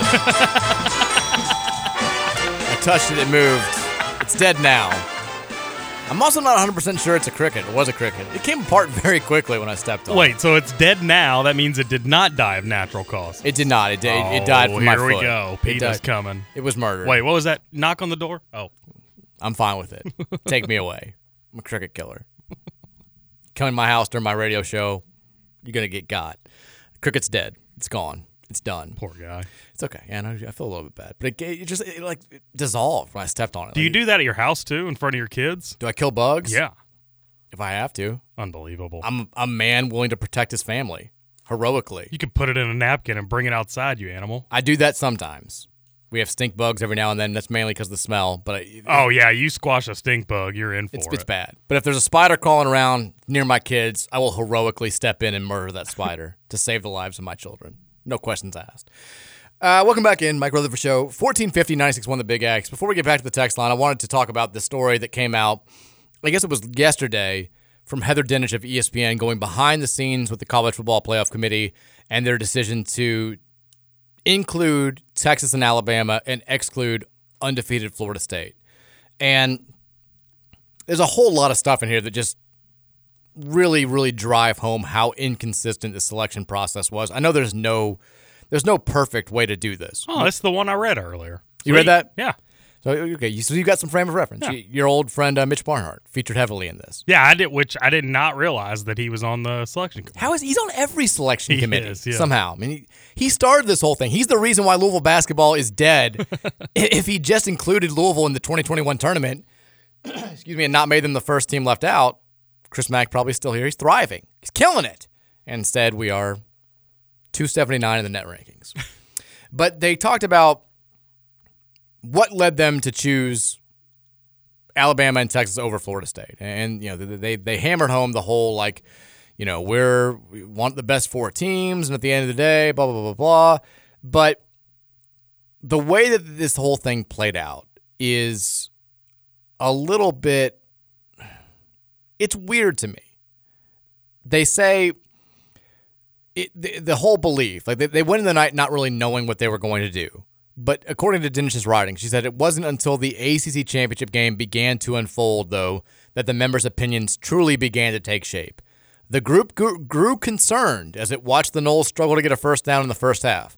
There's a section in the committee's protocol that specifically refers to the unavailability of key players that may have affected a team's performance during the season or likely will affect its postseason performance. That allowed the committee to do something it intentionally avoids every other week. Look ahead. People really wanted to talk about it, a committee member said. We don't really have that conversation while we're watching games, but we've got to talk about the elephant in the room, what just happened. We talked about 13-0. We talked about the teams they beat, and they were a conference champ. All of that, it took a while. I just think it's such a weird thing to do, to be like, one, lost in all this is the fact that the quarterback that Florida State was playing against Louisville was not going to be the quarterback that played in the college football playoff. Tate Rodemaker, their backup, was in concussion protocol. He would have been available for the semifinal game in a month. So being like every time that Brock Glenn short-hopped or open receiver over the middle, that should have had no effect on the committee's decision, because that kid wasn't going to be playing in the semifinals. Two, it's also so weird that they're just like, this game matters more than everything else that we've done. It matters more than Florida last week with Rodemaker playing. It matters more than it's just such a short-sighted way to look at this. I just don't get it. And as has been pointed out by other people, Michigan, their offense put up less total yardage against Iowa, who's ranked worse than Louisville, and that was with their full staple of stars. So if we're going to, but if you look at clearly didn't dock Michigan from being not just in the playoff, but the number one overall seed in the playoff. If you look at Iowa's defense, though, I mean, that was the equivalent of beating Iowa 45-0. I 22 points is whatever. I mean, it's just like, I just, they didn't look good doing it. If style points really matter. I mean, the landscape of the sport being set up in a way that Louisville would have been better served to lose that game 55-0 is outrageous. If Louisville loses to Florida State 55-0, they're going to the Orange Bowl. Now, they don't have a whole lot of faith in their ability to play with Georgia after that type of effort, right, but they would have been better served to not try to win their own conference championship. If bowl games are the end-all, be-all, and Lord knows the Orange Bowl is going to provide you with more exposure, more money, more everything than the Holiday Bowl is going to be able to, Louisville should have just not tried in that game. If they weren't going to win it, they should have lost it by 1,000,000 points. And it's just so strange to me that that's a thing. Well, then we would have all been cheated. You know, that's the way I'm looking at it. If Florida State gets in, and I know your mindset's completely different on this whole thing, if Florida State gets in the playoff, we're cheated. Nobody's going to watch that semifinal game. First of all, yes, they are. No. The playoff ratings. If it's Florida State, Michigan, no one's watching that. No one's going to watch a semifinal game between undefeated Florida State and undefeated Michigan. That's an outrageous statement. I mean, I don't think Florida State would have brought the eyes that the four that they came up with. It's Florida State. It's not Southern Miss. It's one of the 6 or 7 biggest brands in college football. No, I agree with that 1,000%. But I don't think. With Florida State in, I don't think you would have got the sexy matchups that we got now. And that may be a hot take, but if it was truly about putting the best 4 teams in, I think Georgia got screwed. I think if Georgia plays Alabama and Texas 10 times, Georgia wins 7 of those games against both of those teams. Totally agree. I think Georgia's one of the best 4 teams in the country. So if anybody got screwed in this whole thing, I think it was Georgia. It's why the hypocrisy is so outrageous in this, because if you're saying it's just about the best teams, you can't have Georgia behind Florida State. And they've got Georgia at 6, they've got Florida State at 5. That says this is the team that, look, we thought, you were talking about, we think that Florida State would get pummeled by Michigan. We thought Georgia was the best team in the country last week. We thought they were number 1. The committee thought they were number 1. They got beat by Alabama, and now suddenly they're behind the team that they think can't play with Michigan or can't play with Alabama or can't play with Texas. It makes no sense. The AAC commissioner that was quoted in the story, too, I think it's the SMU athletic director, is talking about how if it's just about who we think is the best team, Liberty played nobody this year. Liberty played absolutely nobody. They went 12-0. They played the weakest possible schedule you can, and they're still the Group of 5 representative in the New Year's 6 games. They rewarded them for going undefeated. They didn't say, well, on a neutral field, they'd be a whatever-point underdog against Troy, or they'd be a whatever-point underdog against SMU or against Tulane. They still got in because of what they did, because they didn't lose a game. So if that really is your criteria, the other rankings on your list don't reflect that at all. It makes no sense. And we've known this. It's not news that the committee is hypocritical. I was talking about last week how they use their rationale changes every year based on what's convenient for them. In 2016, when Louisville was flirting with the playoff for that entire year, it winds up like Washington gets in, Clemson got in, and they ended up just going with conference champions. And they said winning your conference championship is important. It's what separated this team from that team. And so we knew, as painful as it was to lose to Houston and lose to UK, the reality is if we'd finished that season 11-1, we weren't going to the playoff regardless, because they said it's all about winning a conference championship. The next year, Bama doesn't win its conference championship. They don't even make their conference championship, but they look pretty damn good, and they're 11-1, and the committee says it's about taking the 4 best teams, conference championships be damned. So they've always done this. We know it's hypocritical. There's no fail-proof way to select 4 teams out of 133 when the sample size is 12 or 13 games. There's just not enough information, and it's why I think you have to err on the side of results mattering more than who you think is better, because we just nobody thought TCU was one of the 4 best teams in college football last year, and even though they got blasted by Georgia in the national title game, they beat Michigan in the semifinals. If you earn an opportunity to play until you lose, you should have that right. And I just think that the way it was done is so transparent and so hypocritical and so gross that thank God we're not dealing with this moving forward, and it's going to be largely forgotten because they're moving to 12 teams. But it just was It's a sham. Well, that being said, and with that mindset, you talk about the conference champions. So they do have 4 conference champions in the playoff. Do you think that ACC was better than any of those conferences? Because I completely disagree if so. I don't, but I don't know that. What's the SEC's best non-conference win? Yeah, I couldn't tell you all that. It's Kentucky over Louisville. How do we know that anybody from the SEC is better than anybody from the ACC? And people will knock people keep bringing up the ACC had a winning record against the SEC. Yeah, but you played, Vandy and you played. Well, Florida State played LSU, and they beat them to a pulp. They played Florida on the road. They beat them handily. Florida sucked. They did, but you still they beat them with their second-string quarterback who would have been playing in the semifinals. Here's what it comes down to for me. So Florida State is a 14.5-point underdog to Georgia, last I looked. Is there another team that's in the playoffs that Florida State would have been favored against? No. Does that matter? I mean, yeah, right? doesn't it? If you're wanting ratings and everything's all about money now, well, yeah, it is. It does matter. And that's the problem. Like, it shouldn't be all about ratings and money, and whereas, it very clearly is. Whereas on the other side of things, if you put Georgia in, how many of those four are they favored against? Probably three of the four, right? At least three of the four. Exactly. Maybe all four. And so, I mean, that alone just – I mean, I – you know who else would have been favored against three of the four? Ohio State. According to the metrics, they would have been favored against, I think, everybody besides Michigan. Well, I think they would have been – some of the analytics have them favored against Michigan on a neutral field because, remember, they played them – they lost to them in the Big House. Mm-hmm. So that's different. Like, if you're talking about teams that got screwed, if it's just about who do we think the best teams are, Ohio State absolutely has a conversation. Yeah. But they lost one game on the road to the team that we now have is the best in the country, and they're just this afterthought. It's just all – at the end of the day, silly. At the end of the day, that you talked how we're going to the 12th teamer next year. Could we have had a better scenario for our final 4-team playoff? I mean, that was so much fun.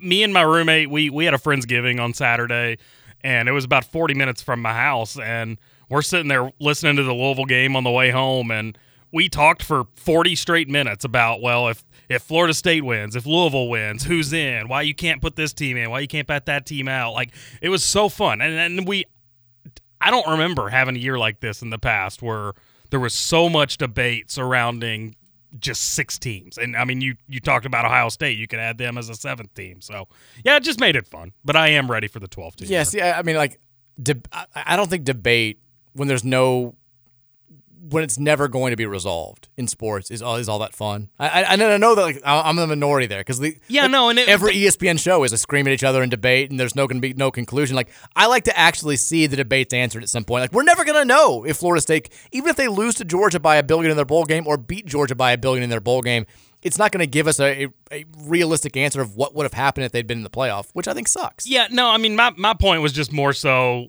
that college football is arguably my least favorite sport out of all the sports. I'd rather watch college basketball, NBA, NHL, NFL, all that. I'd rather watch over college football. So you're saying it brought in like a peripheral audience. Well, it got me talking, and Gil's the same way. He's not a big college football fan, but there we were talking the whole ride home about certain scenarios, why you can't leave certain teams out, why you got to put certain teams in, and it was just a lot of fun. It is a little bit wild because this was, the 10th year? They started doing it in 2014.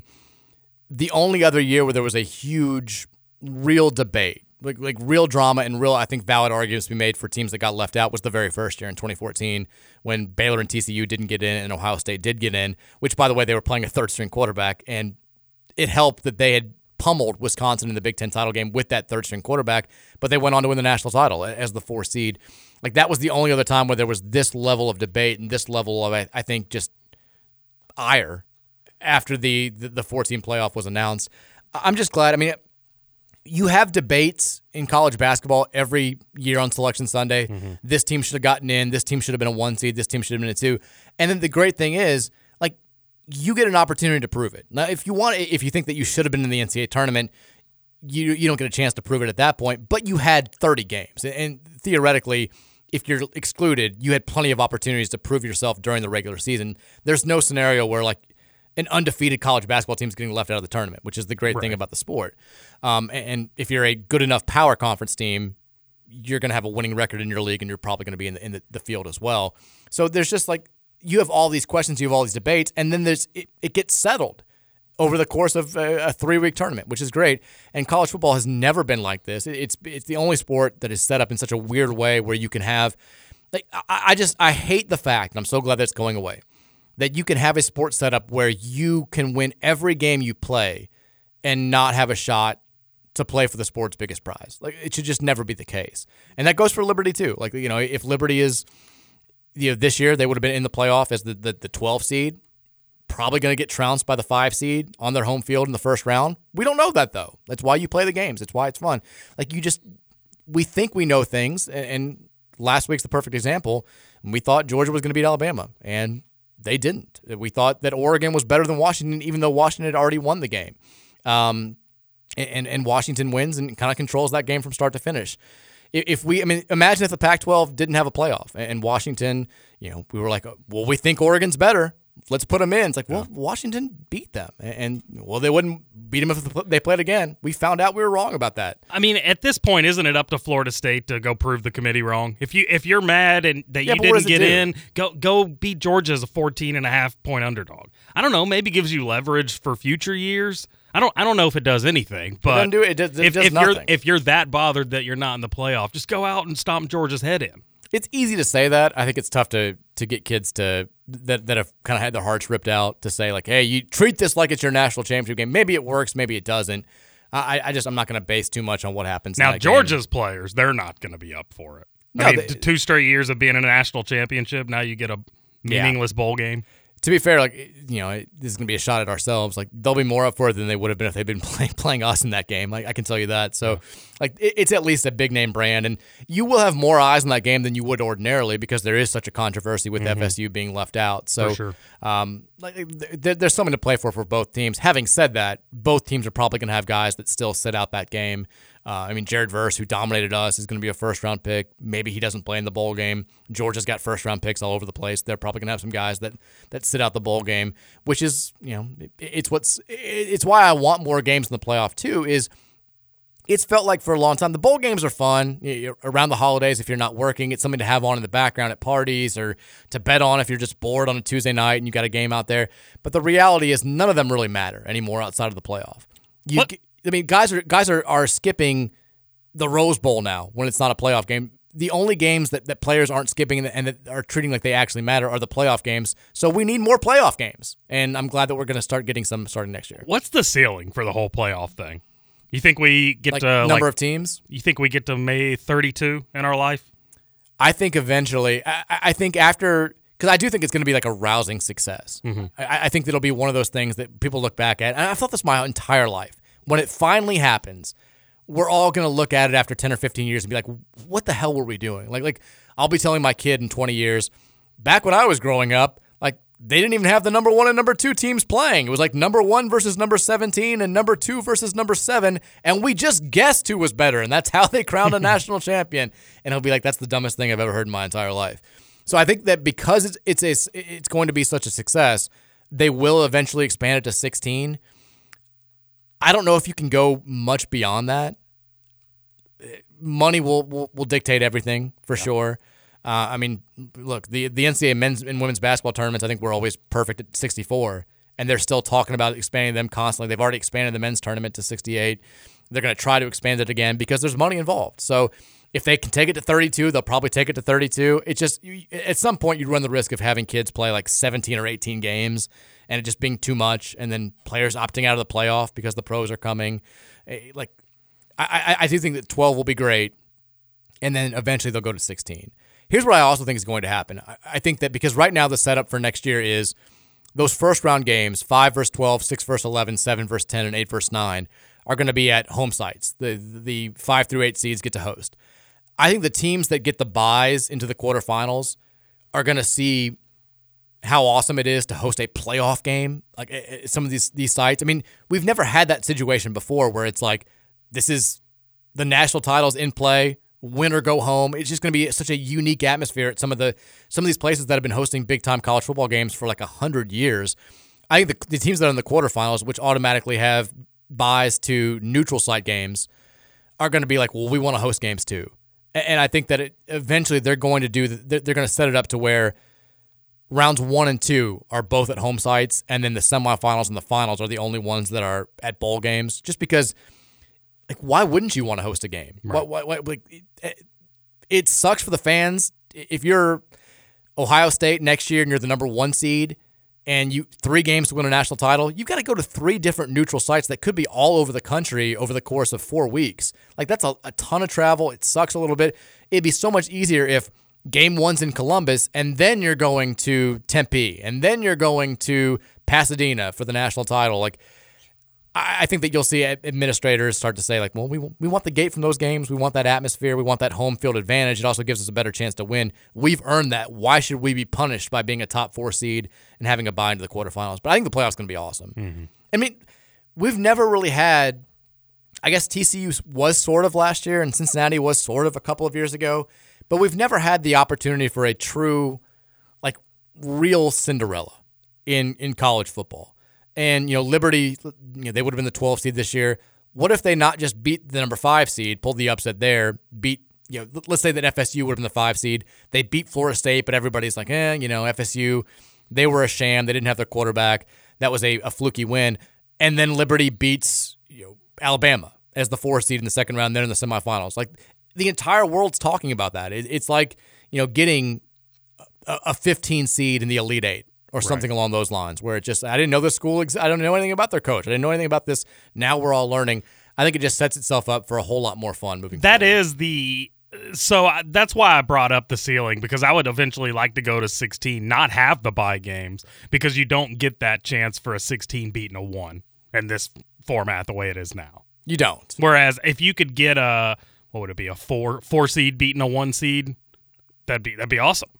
I think that they, for right now at least, college football still wants to protect its regular season, because that's always been their selling point, is we have the most exciting regular season in all of sports. Mm-hmm. Every week matters, which when you look at it a little bit closely, you're like, you actually have weeks like no week mattered for Florida State this year when it came to the national title. They played every single week and ended up not even getting a chance to go, despite winning every single week. But I still think that the college football regular season will be super exciting when you're talking about home field advantage being on the line, or, you know, being in the field, being on the line. I mean, Louisville, Kentucky this year, imagine how much more exciting that would have been for UK if it had had the opportunity to knock Louisville out of the top 12. Yeah. Like, that will be in play for games like that, where for right now, all it is bragging rights. Like, I just think, and all those Howard games. Yeah, and Will Howard. Will Howard. And Little Howard, too. Little Howard as well. The one thing that I think will probably have to change is those conference championship games are going to be, like, people aren't going to want to play in them. Like, because the conference champions will get a bye. But if you're Alabama this year and you're already in the field, or I guess the better example is Ohio State this year.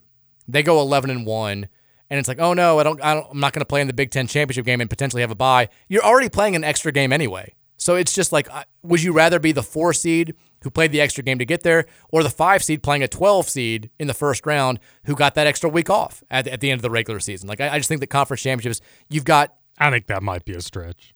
What do you mean? I mean, I could very well see that scenario playing out that way. I don't think the teams have that mindset. I don't think they do, but, like, they might. Like, they probably should. Because if you're... I just think that's too smart.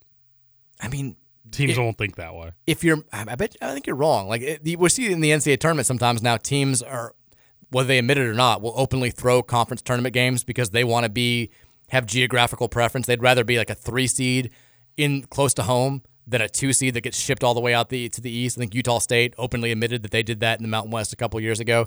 And so if you're Michigan this year, you're playing Iowa. If you lose that game, you're in the playoffs still, but, like, you've got to win 3 games to win it all. You've played the extra game already. You're now knocked back. And Ohio State is going to end up being, like, a better seed than you probably. They had the extra week off. Like, I don't know. It just, I think conference championships, they're going to have to have more incentive. I know that they keep them around for money. They're big, huge revenue drivers for the sport. I mean, look at I don't know if you saw the TV numbers for these games this past weekend. Outrageous. I mean, Louisville, Florida State had 7.5 million eyes on it. It was the 4th most watched ACC championship game of all time. And I think it was the lowest rated out of the top 5. Like, 17.5 million people watched Georgia, Alabama. The numbers are off the charts. All right, we'll take a break. 5 o'clock hour is up next. I got a couple other things that we need to get to. We'll get back to you guys on the text line as well at 502-414-1450. It's the Mike Rutherford Show here with Justin Kalen, a.k.a. Scooter Dingus, on 1450 The Big X.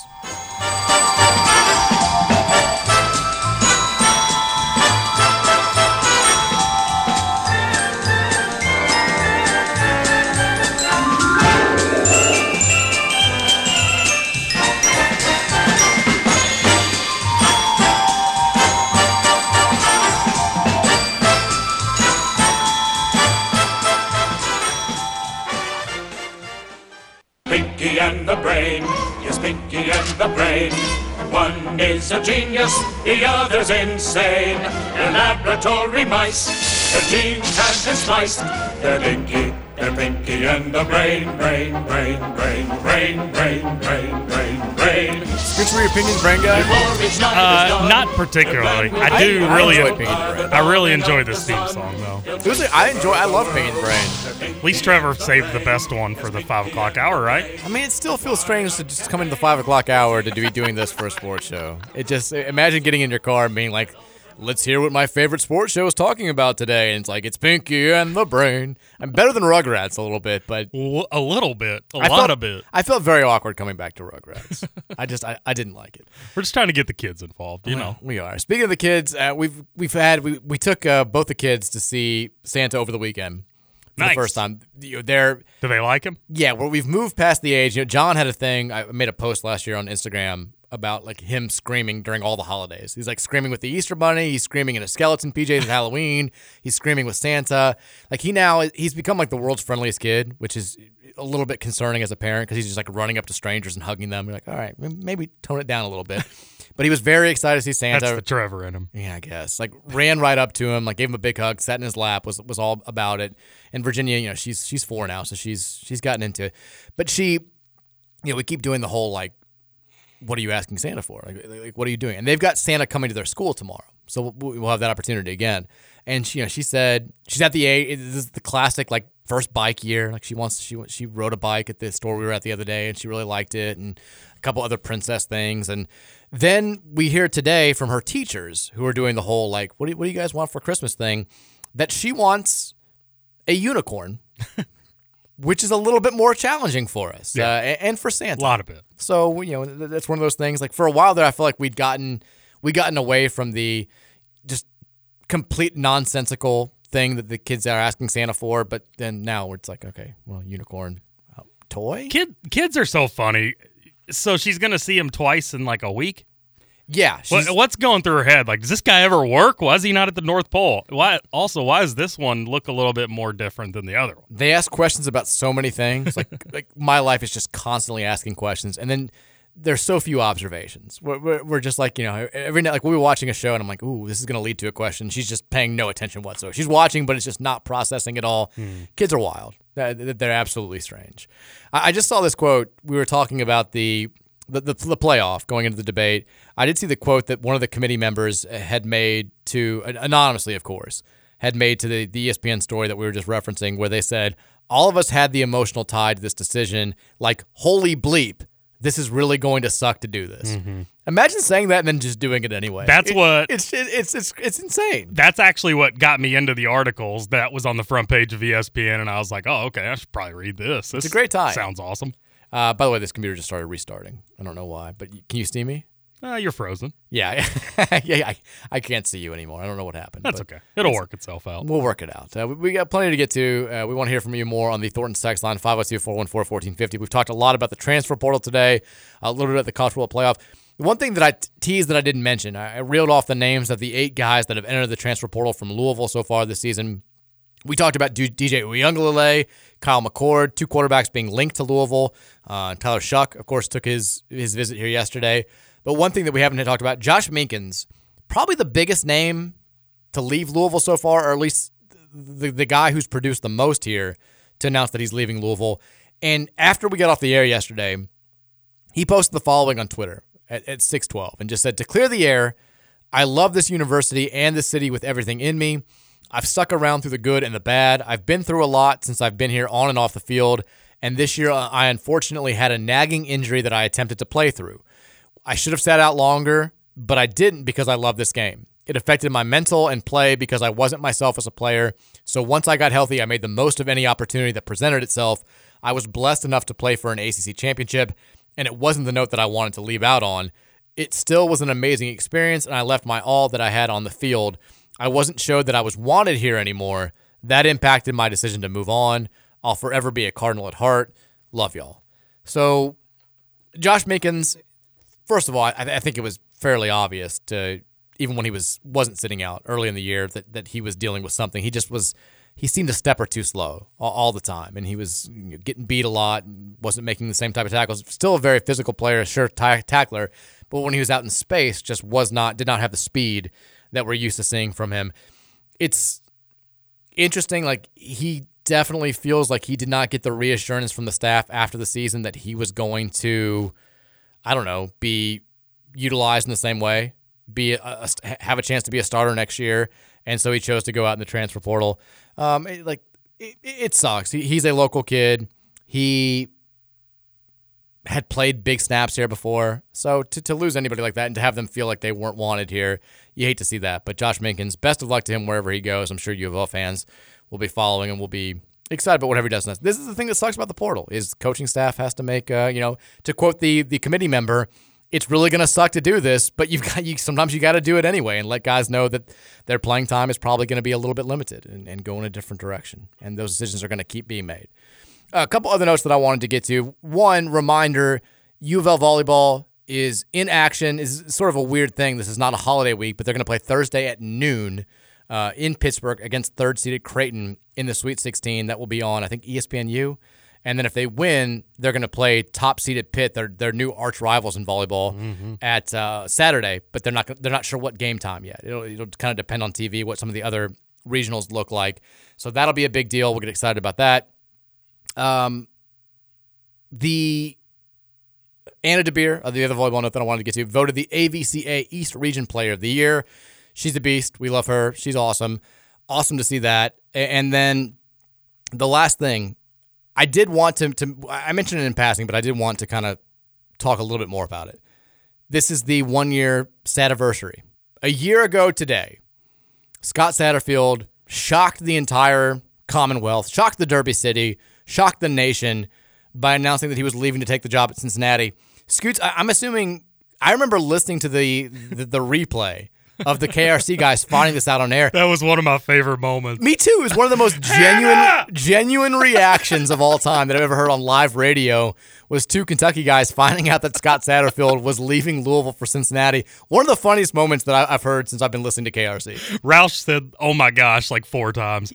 Oh my gosh. TJ's talking about, I don't know, like UK basketball or something, and like Roush just goes, "Oh my God, oh my gosh, oh my gosh. Oh my gosh!" And he's like, Satterfield's going to Cincinnati. It's official. It's out there. And you just see TJ. He's like, Hannah, calling to his U of L fan wife to let her know.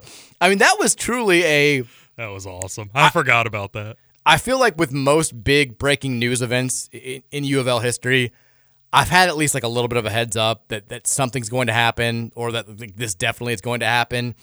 Like the postseason ban, I remember in 2016, I knew that was coming. Some of the other ones, usually something's like leaked, so you know it's like on your radar a little bit. And this one, just right cross. Like I hadn't heard anything that this was possible. I hadn't heard anybody be like, "Hey, what's up?"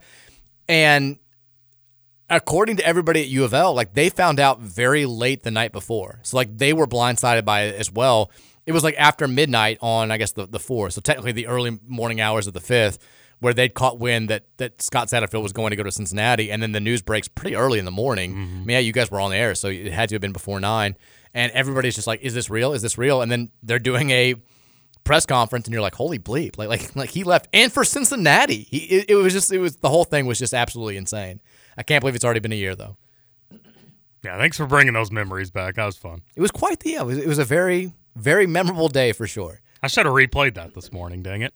You really should have. I mean, it's very much like Louisville fans have done this, and they're joking, but they're also serious by saying, like, I remember exactly where I was when I found out. It's definitely a where were you type moment in your Louisville fandom history, because it was just such a shock. And it was also one of those weird things because we, as a fan base, had become so accustomed to getting blindsided by news and having it suck. And so I think the weirdest thing about the whole reaction was initially people were like, "Here we go again. Like Louisville fans, we can't catch a break. Like our coach just left us for Cincy." And then everyone was like, "Well, hold on.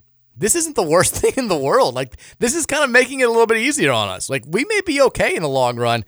We've been so preconditioned to just reacting to every little thing like this. Like, oh God, here we go again. Can't be normal ever." And then as more time went on, I think you saw more people who were like, "Okay, I don't hate this. This is kind of good. I'm okay with this."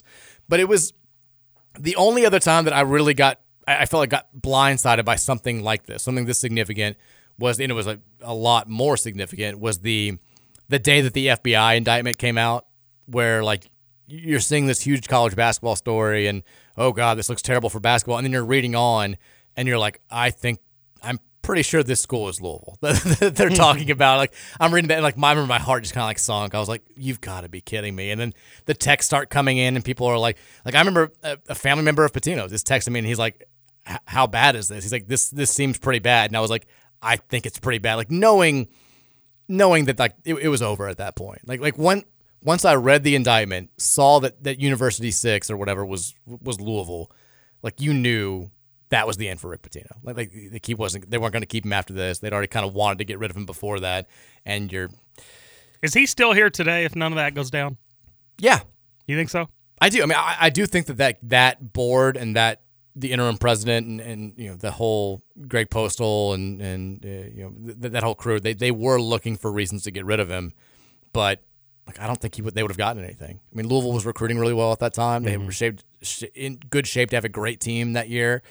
I mean, I think Louisville basketball, they'd weathered the storm through the Katina Powell stuff. Like they were ready to be back, smooth sailing. Like I think Louisville basketball would be in a very good place right now had that not happened. And I think Pitino would have handled COVID better than Chris Mack handled COVID, and it would have been I think he's still here. I think he was ready to be here for the remainder of his career, and it sucks. It was that anonymous story a couple weeks ago, or when they were talking about him being at St. John's. It was like Louisville got absolutely bleeped because, you know, Pitino thought he had a dream job. He was ready to be there forever, and Louisville had a dream coach, and it got all bleeped up for nothing. I'm like, yeah, that's kind of the way that it feels. Real quickly, the last thing, and we'll get back to the text line. Everybody does these rankings of every bowl game from 652 to 1 or however many bowl games there are now. CBS came out with theirs yesterday, and they've got the Holiday Bowl between Louisville and USC as the number 9 best bowl, which is pretty up there. Yahoo has it at 15. A lot of people are talking like even without Caleb Williams, you've got two offensive-minded coaches. You've got a team that overachieved this year and one that underachieved this year. Like it should be a fun game. So I think that's about where I would have it. I think it'll be one of the better non-playoff, non-New Year's 6 games. To playoff, something Gary asked you yesterday. What's at the bottom of those lists? Well, the very first game that I saw, it was the game that I listed, where it was the Western Kentucky game. It was 41. The famous Toastery Bowl between Western Kentucky and Old Dominion. That adds up. Never heard of it. I think it's brand new. Oh, that checks out. Monday, December 18th at 2:30 p.m. We will be working as the famous Toastery Bowl is going on. Better get that TV up by then. Second is the Quick Lane Bowl between Minnesota and Bowling Green, which is also a Tuesday at 2 p.m. Now, is that because of the opponents that it's bad, or just that's a bad bowl? I think it's both. Okay. I think that they're looking at matchups, and they're looking at, yeah. He actually says, I will rank you ahead of the famous Toastery Bowl because I've got no idea what to make of that game. But that game, I mean, features a 5-7 team in Minnesota that has a quarterback in the transfer portal. This is why betting on these games, it's just something to do. Like, nobody should ever look at this seriously. It's impossible to forecast these games. I mean, you're like, I don't know how this team's going to play without a head coach. I mean, Louisville won a game last year with Deion Branch coaching the team against a rival where their head coach was going. Good luck forecasting any game. It's just it's silly season, but it's football, so people watch it. And that's the crazy thing. I mean, we're basketball wild around here, but these football bowl games, I mean, that game right there, the Minnesota Bowling Green, a team without a quarterback, and a team without a coach, neither of whom were very good to begin with, will draw more TV ratings than like the best college basketball regular season game this year, which is crazy, but such is life. 502-414-1450 is the Thornton's text line. Scooter Dingus, Justin Kalen is here. Sorry, I meant to mention that at the beginning, but he is. Follow him on Twitter, at Justin Kalen, PXP. That's right. Play-by-play boy. Texture says, Scoots, they have the technology now to move the stuff that ChatGPT produces to a word processor. It's called copy and paste. Wow. How about that? That is brand new. That's pretty wild. This computer just is not. How long does this computer take? Speaking of bad technology, I don't think we have to worry about the technology here taking over anything. This computer has been working on updates. It's 30% complete for the last hour. Texture says, if Pierce plays the bowl game, will that burn his red shirt? No. You can play up to 4 games and still maintain your redshirt. Pierce has, I believe, only appeared in one game. He came in the Murray State game that everybody played in. So he could play the entire bowl game and he will still be a redshirt freshman next season. I think you'll see a lot of guys that we haven't seen a ton of. People were also talking about Cameron Wilson leaving and you know how that affects next year. A guy who played defensive end, who was a good edge rusher, who presumably could step into a starting role next season. I do think it's worth remembering, like, TJ Capers will be healthy next year, a guy who was one of the highest rated recruits we've ever landed, was never healthy this season. He's got a full offseason now to get ready, get stronger, get bigger, get more acclimated with the defensive scheme. He should help us next year a lot. And we still don't know what's going to happen with Ashton Gelati. From my understanding, it's very much a decision where he's on the fence. Could go pro, could come back. But I don't think he's a transfer portal candidate. He's a loyal kid, wants to be here. And that seems to be the case with most of the big decision guys that are out there. I mean, Jawar Jordan is very much in a, I think he's either going to come back to play with Tyler Shough or he's going to go pro. Jamari Thrash, I think, is either going to come back or he's going to go pro. I don't think these are transfer portal candidates. We'll see what happens. I mean, they have, a lot of them have agreed to play in the Senior Bowl. About to pull out of that if they want to come back, but we'll find, it's going to be a very, very interesting couple of weeks. Texas, every move that Brohm makes being put through the what would Pierce Clarkson think machine is tiring. He either proves to be the guy or he doesn't, just like anyone else. Yeah, I mean, that's more of a fan base thing. I don't think Jeff's really worried about that. I think that Pierce knows he's got to get better. I mean, Pierce Clarkson, I feel like I'm saying it till I'm red in the face. He was the fifth string quarterback on this year's team. It's not like he was the backup waiting in the wings, and if something happened to Jack, he was going to be the guy.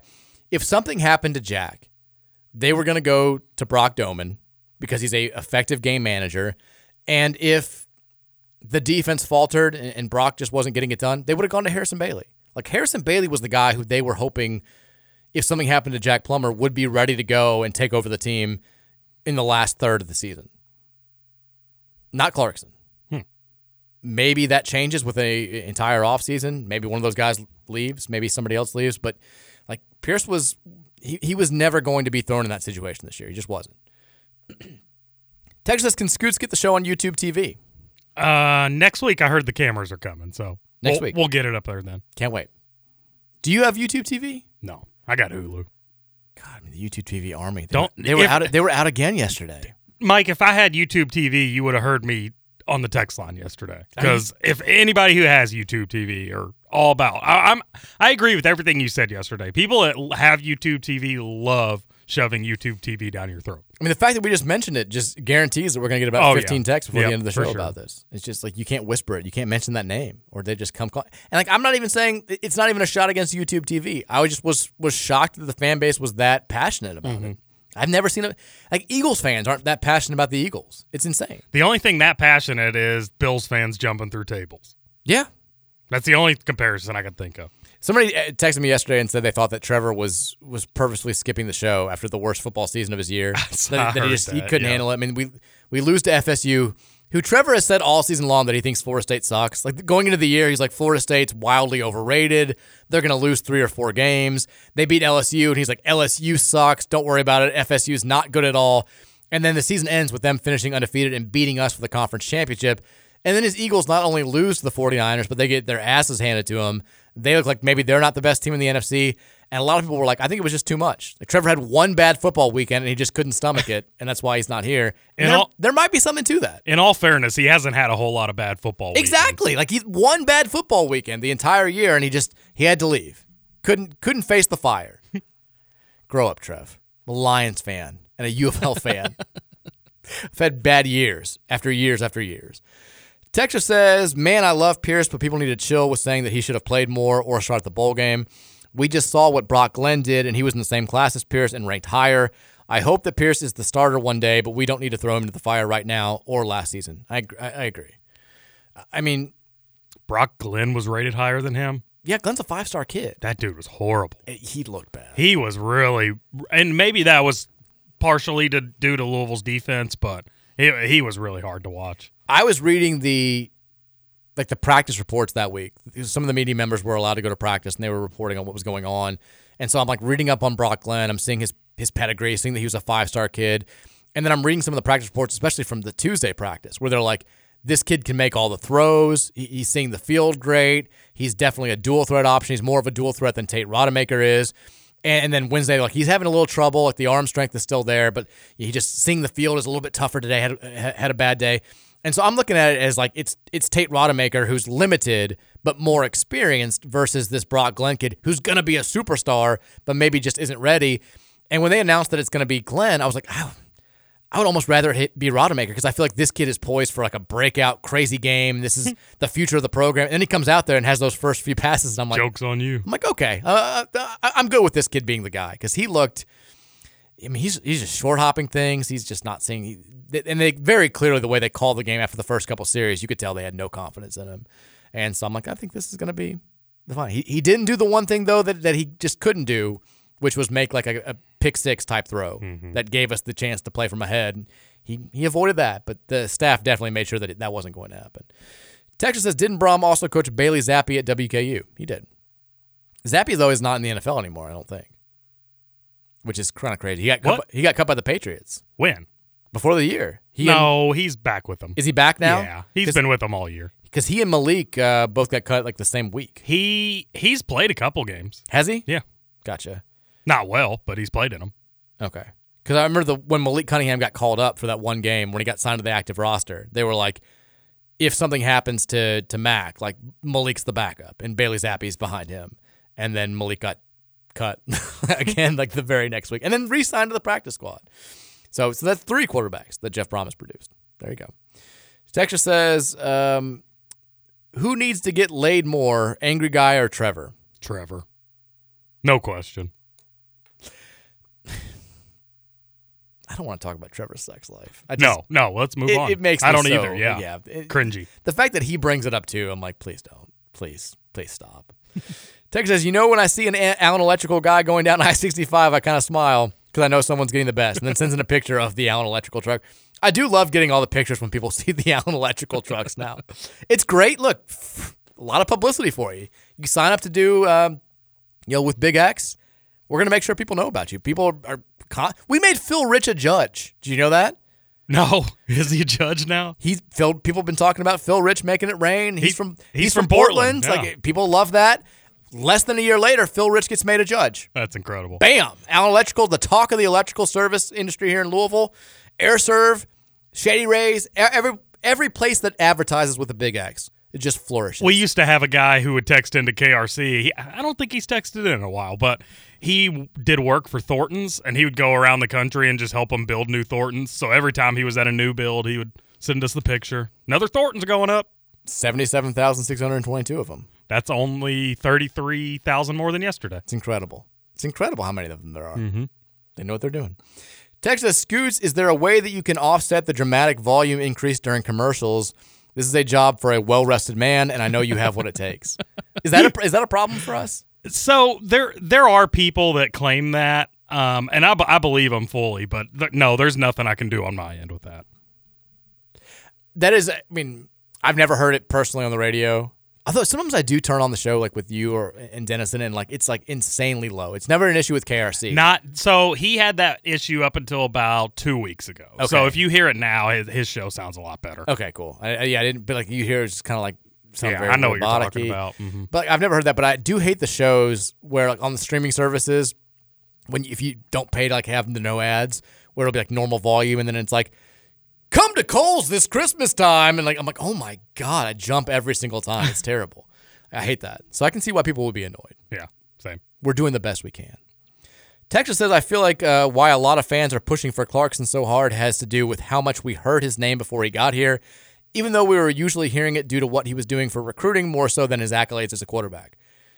He's definitely – I was talking with somebody about this last night. Like his name was bigger than his recruiting rankings would indicate. Like he's, Harrison Bailey was a higher ranked recruit coming out of high school. Deuce Adams is in that same ballpark. I think Clarkson ended up being the 28th ranked quarterback in his class. I think Adams is like the 33rd ranked. Brady Allen, I think, is right around that same. I think he was higher ranked coming out of high school. Going back to the name conversation, Deuce Adams fits the mold. Deuce Adams is a great name. Yeah, he's a dual threat too. It's perfect, but. Pierce Clarkson, I mean, I think a lot of people remember how much he was talked about. He's the quarterback of this team that's like number one, number two in the country. He plays with all these kids. He's very well known on the recruiting trail. Every five-star seems to be friends with him. And then when he commits here, he takes out all these billboards across the city. Like, it was a very extravagant thing. It was very new age recruiting, new age NIL stuff. And I think that made his name resonate more with the fan base than it would have been if it was just like, oh, the 23rd ranked quarterback in the class, the 28th ranked quarterback in the class, whatever it is coming to Louisville. It would have always been a big deal, but he his image, his brand was very solidified, and people knew that his dad was helping in recruiting, and he was a big name in recruiting trails. So yeah, I think that everybody knows who Pierce Clarkson is, even though he hasn't played, and it's an interesting element to the whole quarterback battle for next season. Texas says the cricket is never coming on the show. No, he's not. Confirmed. He's dead. He's dead. I'm not even sure it was a cricket. It doesn't look like a cricket. Now in pieces. Well, now it definitely doesn't look like a cricket. It really, yeah, it doesn't. Texas says, an add-on to my last... let's see, read the first text first. I was thinking after yesterday's show about all the fans mad at Jack. The last 2 weeks I've been more upset. Oh, this is the... You read that. The DBs. It did. So he said, an add-on to my last text. The receivers and DBs have reminded me of that kid that you played Little League with, the one that when a routine pop fly comes his way, you can just tell by the look on his face that he isn't going to catch it. It's like none of them have any confidence. The receiving core, I was disappointed with the way that they played as the season went on. I think that first game against Georgia Tech, we're like, damn, like feed the studs. And I do think that Jamari Thrash having that hand injury, which they finally, this was the first broadcast where they said what I've been telling you for the last month, which is that he had surgery on it before the pick game. Jamari Thrash having that injury and not being the focal point of the passing game, you saw it had a ripple effect. Like it changed the entire offense. People weren't respecting the pass anymore. It led to the running game not being as effective. I think Jawar having the hamstring injury and then the knee injury after that definitely played a part as well. But then nobody really stepped up. Like there was an opportunity for somebody to step into Jamari Thrash's role. Mm-hmm. I think they wanted to be Chris Bell. And Bell, I keep going back to the comparison, he's sort of like Scott Long, this guy that when you watch him in practice, you're like, damn, that dude, he's a specimen. Like he's got the body, he's got the speed, he's a great route runner, he's got great hands. And then for whatever reason in the games, he just doesn't pop the way that he should. And Chris Bell made some big-time catches, but in the last two games, I mean, he was more known for being kind of out of his mind against UK, getting the two personal foul penalties, probably could have gotten some more. And then in the game against Florida State, he drops an underthrown deep ball. It was underthrown, but still, I think a great receiver comes back and doesn't let that just go right through his hands. He kind of short-armed a third down throw where it looked like he got the alligator arms and stopped running his route a little bit. Like, he did not step up and become the Jamari Thrash when Jamari Thrash was out.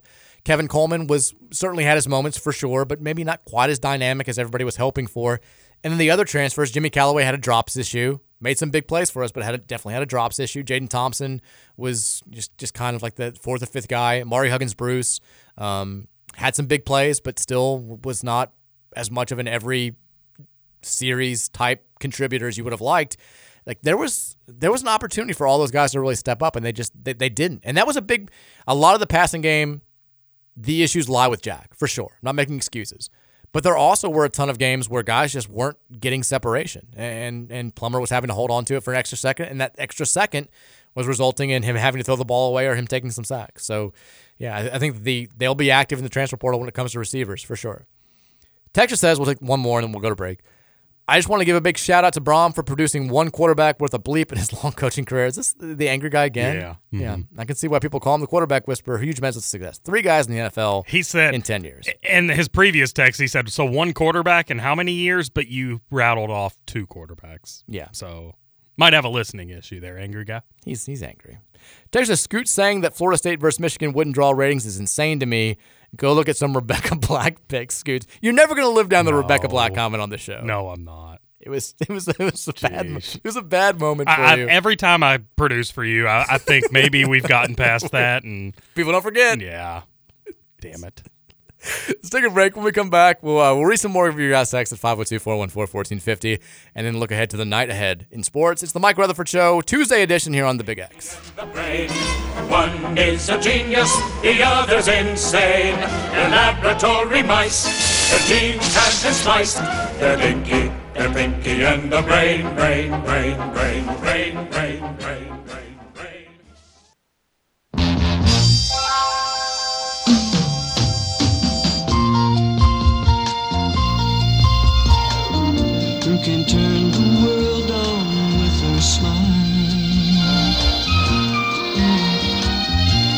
can take a nothing day and suddenly make it all seem worthwhile. Well, it's you, girl, and you should know it. Damn it, Trevor. With each glance and every little movement you show. Why? Why does it do this? Like, this is one of those women like Trevor likes, I think, actually. Like, genuinely. You're gonna make it after all. Another TV Tuesday disaster with Trevor Kelsey on the music. Even when he's not here, he's ruining the show. It's fine. It's the last time this week I'm going to allow that to happen. It's fine. Every Tuesday, at least for the next three. I guarantee it's going to go away soon. But it's still TV Tuesday. You have a theme you want tomorrow? No. I mean, didn't he send in his random music? No. I told you he's not doing that this week because I think iPod Shuffle Day sucks. Okay. Well, I put my faith in you. Okay. I think I've got something good lined up. Justin Kalen is here, a.k.a. Scooter Dingus. Follow him on Twitter, at Justin Kalen, play-by-play. I've gained 3 followers since I started this show today. That's huge. That is huge. We got Trevor over the hump of 1,000 followers in the first couple months of the show. I'm so far away from that. Well, we can make that happen. I think I'm at like 400. We can do something. We can make it. Wow, 474. Nice. Almost at 500. We can do that before the end of the week. You got the good ratio, though. You're following fewer people than you're being followed by. Yeah, I got to a certain point. I couldn't follow anybody else. John Bull follows you. He does. That's a big deal. Yeah. That's a big deal. Spears, who cares? Me and Bull go way back. Yeah. Nobody else cool follows you besides me. That's fine. Well, Troy does. That's good. Roush. Bleh. Dugan. Nah. Big X official account. I don't even know if they follow me. I think I did that one myself. Probably. All right, here we go. 502-414-1450 is the Thornton text line. We'll take as many texts as we can before we get to the end of the show. If you want to have your thoughts heard, you got about 20 minutes to make that happen. Hit us up on the text line with whatever you've got, and then we'll talk about some of the games that are going on tonight. Kind of a quiet night in sports. Not for me, baby. Why not? Hoosiers. Who do the Hoosiers play? We got Michigan. Oh, really? Yeah, I'm pumped. I'm assuming you'll be able to hear that on our airwaves, too. You will, starting at 8 o'clock. It's a 9 o'clock game, so pregame will start at 8. I don't have the show, no liner sheet here, so but didn't have that to read, but also, there you go. Also, it is on Peacock, so Big X might be your way to listen to it. There you go. So, Indiana at Michigan tonight, 9 o'clock tip-off at Assembly Hall, in Ann Arbor. I mean, You'll be able to hear that cover starting here at 8 o'clock, right here on 1450 The Big X. So, it is a big night for you. Last I checked, Michigan was a 7.5-point favorite, which I think is absolutely ludicrous. Ken Pom has it as a 6-point game. Yeah. He's got Michigan. I mean, Michigan's lost 2 in a row. They've lost 4 or 5. Make it 3, 5 out of 6. Yeah, they've not been very good. This is kind of a big spot for Indiana. I feel like if you lose this one, because they beat Maryland in their Big Ten opener. Maryland. They're 6-1, but the only really good team they've played beat them by 20. This is a team that you feel like if you're going to be a real threat in the Big Ten, you should probably be able to get. They've been down recently. This is an interesting little game tonight. I'm excited. They play Auburn this weekend, don't they? They do, yeah. And then you got a week off, and then we'll welcome in Kansas. That's right. Kansas is coming. It's a huge 3-game stretch for the Hoosiers. For sure. You lose all 3 of these, and all of a sudden you're like, I'm not sure how hopeful I am. I'm still excited. You should be. Khalil Ware's a monster.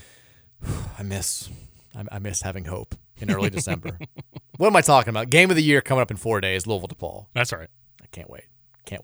We'll pick some games coming up at the end of the hour. But we didn't even talk about. We had a great Monday night game. I barely watched any of it, but that was one of the better Monday night games we've had this entire season. I was totally wrong too, by the way. I said Jacksonville wins and covers easily. I thought so too. And they lost. Yep. I think a lot of people did because I saw that Vegas raked in with the Bengals winning. Well, you don't expect what's-his-head to come in and play the way he did. He was unreal. Yeah, Jake Browning. There you go. And the white uniforms look great. They do. Yeah, I really like the white uniforms. Texture says, 502-414-1450, Georgia is behind FSU, so in the event that FSU beats Georgia, it's less ammo for Florida State to claim co-championship after being snubbed. I guess that's the one thing that you're playing for Florida State is, do you think that they'll do the whole deal where it's like, we're national champions? Because I would if I'm them. Well, I mean, that's a little bit what I was saying earlier, right? I mean, just go out and smash Georgia, and then you got a case, take it to the committee next year. Yeah, but next year it doesn't matter. You got 12 teams. Right. I mean, if I'm them, because I think everyone points to UCF in 2017 calling themselves national champions, which I like as annoying as UCF fans are. Florida State's above that. Yeah, I don't fault them for it. But Auburn did the same thing in 2013. In 2004, I mean. They went 13-0. They won the SEC. They won their bowl game. And they didn't have a chance to play for the title, and USC just smacked around Oklahoma. And so Auburn, they were number 2, I think, in all the polls, but they called themselves national champions and gave themselves rings. Such a douchebag thing to do. But only it can only happen in college football. I get it for UCF because, I mean, they would realistically have never gotten a shot to get into the tournament. But, yeah, I mean, for a bigger school like Florida State, Auburn, that's a douchey thing. Keep in mind that Florida State, I know that football's on a different level for them than basketball. They did hang a banner in basketball for being the AP number 4 team in 2020 when the season got called because of COVID. Like, there's a banner hanging that says AP number 4 final poll of 2020 in their arena. Man, talk about somebody I don't believe in. Leonard Hamilton and Florida State basketball. Jeez. I don't either, but Trevor's like Leonard Hamilton believer 24/7. Is he? He thinks Leonard Hamilton's a great coach. That's wild. Texas says, what is Scoot smoking and can I have some? He's got to be high with that FSU versus Michigan take. To me, that matchup's not sexy. I just don't think it's going to bring the eyes that the matchups we got now will. But we'll never know. We'll never know. Texas, on a similar topic, the Bengals have no chance of making the playoffs since Burrow's out for the year. The committee said so.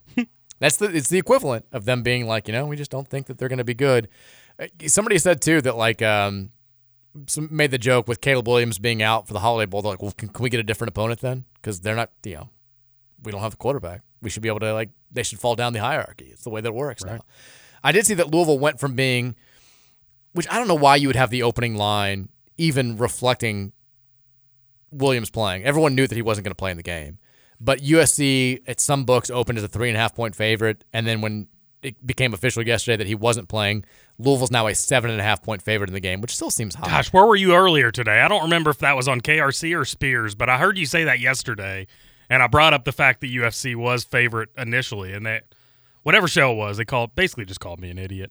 I couldn't find the stats to back it up. It was one of those where it wasn't like an official Vegas line, but one of the online books had them as initially a 3.5-point favorite. I think it was on ESPN too. They had him as a 3.5-point favorite, and then when the news broke yesterday that Williams was out, it flipped and everyone opened. I use air quotes at Louisville minus 7.5, which still seems like a big spread for a team that has not Louisville hadn't been great the last couple of weeks. And USC, I know they don't have their quarterback, but they got dudes all over the field. They should be able to put up some points.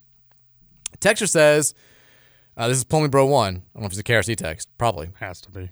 Sharon is transferring from Kentucky. I think it's fair to say that if Cutter Boley doesn't work out, we should abandon recruiting Kentucky quarterbacks. They never seem to work out. Boley's the kid from Lexington Christian, right? That sounds right, yeah. He's the 20th ranked quarterback in the class. I've heard he's really good. I'm not going to act like I've seen him play in person, but I have heard that from people who have that he's the real deal. But we'll see. Kentucky quarterbacks typically do not work out well for UK. Maybe won't. They had the Twins leave today. I heard the Twins' dad was like, my kid would have been better than Devin Leary this year. Poof. It's a take. It's something. Apparently they're a package deal, and they won't go anywhere unless the one's going to be QB1. We'll see. God love them. I saw, all these portal rankings that are out there. There was a UK fan. I quote tweeted the Pete Thamel report saying DJ Uiagalelei is seems like Louisville and Florida State are the top two suitors for his services, and there was a UK guy who was like, Brock Vandegrift is number 6 on 24/7's list of the best quarterbacks in the portal, and DJ is number 14. So Kentucky beats Louisville again, and I was like, wasn't Devin Leary number 2 last year? And you guys hated him. You ended up let's take these portal rankings for what they're worth. I think the Vandegrift kid could be good. I've got no idea. I've never seen him play. Is he a redhead? I don't think so. I think he's a redhead. He looks straight up like a Brock. Somebody sent a picture of him yesterday, and I was like, damn, I want that kid because he's a classic Brock. Talk about another name. It's like Thor, where you name your kid Brock. You're pretty much – he looks like he is a little bit of a ginger. I've only met one Brock in my life, and he's a police officer down in Florida. And he's massive. Tracks. He's massive. We've had 3 Brocks on the football team over the years. I think I've known one Brock in real life, and he was very Brocky. He was a classic Brock. Just not a lot of nerd Brocks out there. It's just not a name that is conducive to being bullied. Texas says, Dingus is completely wrong about nobody watching if FSU had gotten in. I would have been more interested because of no SEC team for once. As it is now, I'll watch our bowl game and not a single other one. If everyone is really outraged at the committee, I would suggest they do the same. Screw them. It's not going to change anything because they're going to 12 teams anyway. So this isn't... I find myself not really caring at all about the the New Year's Six games anymore. Like, I couldn't, honestly, hand up, I could not tell you one New Year's Six game last year. Like, couldn't tell you anybody who played in those games. I'll watch the playoff games because it's the playoff. Like, I'm not gonna sit here and do the thing where it's like, oh, I think it was the wrong decision, so I'm gonna boycott. I'm gonna watch the games. You're probably gonna watch the games too, and that's how they know. That's why they can do whatever they want, because they know you're gonna watch regardless. Like, no, nobody's gonna boycott. It's like when Louisville fans were all up in arms about us not being in the tournament in 2021, or when we had the self-imposed postseason ban in 2016. They're like, we're not going to watch because we'll show them. Biggest market in college basketball. We're going to boycott the tournament. Guess what the biggest market for the NCAA tournament was that year? It was still Louisville by a wide margin, because you're going to watch. When push comes to shove, you're going to watch. Oh, breaking news, Mike. We did it. Hit me. Brohm home followed me. Oh! Hey-o. Thanks, Patrick. Appreciate it. That's a big one. Texas says in 2014, Ohio State got into the playoff despite being down to their third-string quarterback. This whole BS sport is nothing but a Big Ten and SEC good old boys club. If you think that's the case right now, whew, just wait. I got some news for you. It's only going to get worse. I've read a lot of those columns, too, and I do agree with it, where it's like, this is bad, but it's also a sign of how annoying things are going to get moving forward, which is totally true. I mean, I hate it so much. Like, watching Oregon State play for the last time and seeing the Pac-12 dissolve and the last Pac-12 game happen on Friday night, which was a great game between Oregon and Washington. It just, like, I'm still going to watch, I'm still going to follow, but it is taking a lot of what has made college football special for my life and just kind of crapping all over it. Like, I love that we're getting a playoff. I just wish the college football was perfect outside of its postseason for so long. Like, all you ever had to do was add a postseason and keep everything the same. And instead, they're changing everything, but now finally getting the playoff. And I don't get it. Texas Scoots, I'm with Mike on this, and TJ and Nick are with you. It's a agree to disagree thing. The whole problem is we can all agree that Florida State would not be favored against any team in the playoff, but they earn the right to get their butts kicked. Who knows? Maybe they shut down no offense Big 12 champ Texas and win 10-6. Boring for fans, but that's right by the kids. Yeah, the games have to matter at some point. Like, you know, there was a big story today in The Athletic about how recruiting matters more than actual on-field results now, and it's just, I think it's kind of silly. Texas says, I considered making the trip to San Diego until I saw cheap flights are over $700. So for Georgia, Florida State, I set the over/under on opt-outs at 15. The trip to San Diego is expensive. Like, there was, I know U of L is trying to hype up the fact that there's a Spirit direct flight that's $155 to LAX. It leaves on Christmas Day. I mean, it's a tough sell. Maybe for, like, the playoff, I could be like, hey, let's go fly out on Christmas Day. But imagine telling them, I've got two kids. I can't be like, I'm flying out in the middle of opening presents from Santa because I want to go watch us play a 7-5 team without their starting quarterback. It's a tough sell. I get why Louisville fans are having a hard time. And again, I think this is a bowl game. I said it yesterday. It sucks for the fans that love going to bowl games. I think it's great for the players. It's just, you know, there's a give and a take here for sure.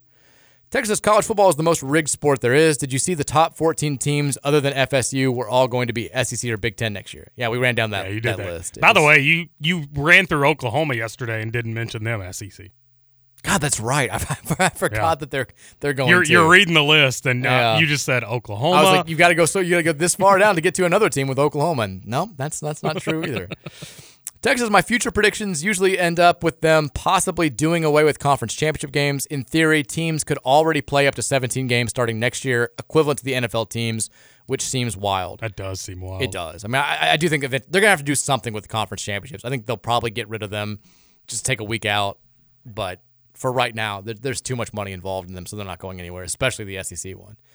Texas says, I'm sorry, dude called our QBs clowns, insulted ACC without any knowledge of records. Tell the child predator to pipe down. I believe that's directed at you. If they weren't clowns, they'd be playing. Texas, didn't the committee who were so concerned with the absence of Jordan Travis rank FSU fourth after beating Florida with the second-string quarterback? None of it is consistent at all. It's... Texas, I was listening to my morning sports talk. I took my kid in the morning to drop him off, came back to my vehicle 20 minutes later and couldn't figure out how Jeff Brohm had become our head football coach during that 20-minute period. Oh, talking about a year ago today. Yeah. That was An unreal day.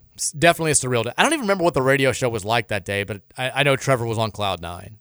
Isn't he always? Yeah, but especially that day. I mean, he was so anti-Satterfield and so pro getting Jeff. It was definitely a celebratory day here. Texas says Bailey Zappe actually started on Sunday. That's embarrassing. Yeah, that's bad for me. Well, didn't they lose 6-0? They did. It's not great. Texas, I have YouTube TV and it's fine. Doesn't cut out when it rains like DirecTV. It does have the Smithsonian Channel, which is better than the History Channel. The not cutting out when it rains thing is the only annoying thing about DirecTV. But does the Smithsonian Channel have American Pickers? Didn't think so. You like American Pickers? Like American Pickers, yeah. I've never watched American Pickers. Oh, it's great. I like all those shows. Pawn Stars. What's the one where they... Storage Wars, I like. Yeah, I like all of them. Storage Wars. I've never watched any of those shows. Oh, Storage Wars is probably the best one. Texas says, Allen Electrical, they'll never leave you in the dark. Scott Satterfield, he'll leave you in the dark. Texas says, this is a long text, okay. Completely right about them picking year by year what matters to the CFP committee. Obviously, there had never been an injury with as big as Travis, but never since the CFP existed had I heard of that reason even existing. And it was even more of a hosing because the entire country pretended that the second string was going to be out for the CFP to make it seem like more of a rational decision. And you've missed a lot on the Patriots. Zappe and Malik both are on the current active roster. Zappe started the game, and it was said that Malik may have some packages and snaps, but I didn't check to see that he actually got any. They'd probably end up better off rolling with Malik since they suck and lost that game 6-0. Yeah, maybe give Malik a chance. Can't do any worse. Nope. 6-0 is bad. That was the Chargers, right? It was, yeah. Texas, hey, Mike, if Louisville basketball beats Kentucky, can you watch 5 episodes of an anime of my recommendation? Buddy, I will watch 10 episodes of an anime of your recommendation. Would you really? Yes. If Louisville beats Kentucky in basketball, 100%. I will watch anime. Man, there is... Whew, I don't know if I could do it. You couldn't watch anime? I don't think so.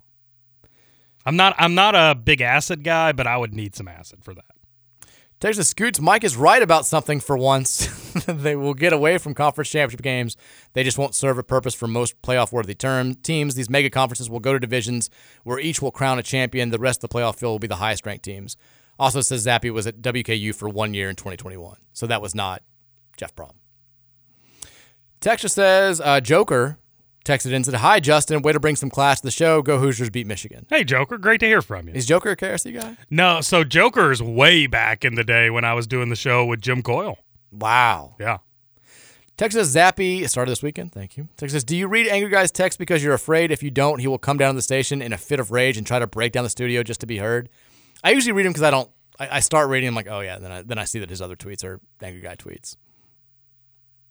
Texas, I followed Scoots on Twitter the last time he was on the show. Not going to lie, I was scared to look at his likes, but curiosity got the best of me. Oh, no. Do you not know that story? No. I'll have to tell you that one after the show. Don't be that guy. If I get trolled by somebody, I'm like, this guy's got porn in his likes, and I'll look at it, and like 99% of the time he does. Don't be that guy, Scoots. Texas, Scooter, does IU make the tournament this year, and how long does Woodson last at IU? I think Indiana will squeak into the tournament just barely. I could see Woodson here for another 10, 12 years, somewhere in that range. You think so? Yeah. Yeah, I do. Oh, the Reds just got the second pick of the draft. Let's go. Come on. Let's go. Imagine how much cooler it's going to be when we get Juan Soto in a couple weeks. Yeah, right. It's happening. They don't have the money. Would you rather have Soto or Ohtani or both? The Reds are getting both. I would rather have Ohtani. Well, of course you would. I just don't want Ohtani. I'm so happy that, when I saw the news today that he's probably not going to go to the Cubs anymore, I was like, thank God. You know who I really just want? I just want the Reds to hang on to the core. Hang on to Ellie, hang on to McClain, hang on to Steer. If those three guys, I'm good. Friedel, you know Friedel's the oldest one on the team at 28? Not shocked. That's crazy. I'm ready for India to go. Yeah, I'm not a big India guy either. When I played my MLB The Show season, he was one of my first guys I traded. God, second pick. Get to work, Doug. Come on. Texas, maybe UK should stop recruiting twins. It seems like it only comes with trouble from the dads. Well, Harrison Twins got him to 2 Final Fours. Sure. No titles. Texas, take Grand Canyon money line at home against San Diego State. SDSU has been a disappointment this year. Like they're not very good. I kind of like that bet.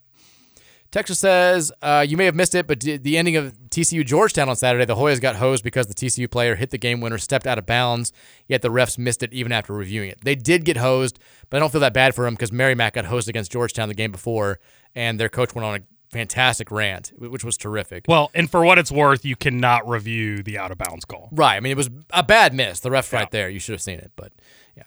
Texas Scoots, every one of those shows are fake, scripted, and pre-scouted. Did you know that? Yeah, I mean, I did know that. They're still just entertaining to me. I'm not looking for, like, factual information from them. Yeah. I like them. They do seem fake. But. Oh, they are fake. I know that. It's like saying... It's like somebody telling you that Survivor's real. Survivor's not real. Survivor's fake, too. What? Last text. Yeah, Angry Guy gets more attention in text read than anyone else. Bleep that guy. He doesn't. We try to get through everyone's text on the show. We appreciate everyone. I am so surprised you did today. We did. We made that was a great effort. We made it through. We always powered through at the end. It helps when Trevor's not here, and he's like, "Yeah." I'm like, "We got to go really quickly here. We got 55 texts to read in 10 minutes." And the first one, Trevor's like, "I was actually thinking the other night." I'm like, "God bless."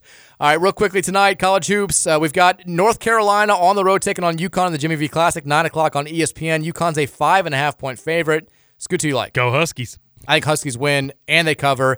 And then you can hear it right here on the Big X. Indiana on the road taking on Michigan. 9:00 tip-off. Do the Hoosiers get it done? Come on, upset, baby! Yes, Hoosiers get it done. I was going to say, can you give me something? I think Michigan wins, Indiana covers. There you go. Everyone enjoy your Scoots. Big thanks to you for filling in. We'll see you again tomorrow. Can't wait for it. Can't wait. Enjoy your Tuesday night. We'll see you guys back here tomorrow with 3. Go Cards.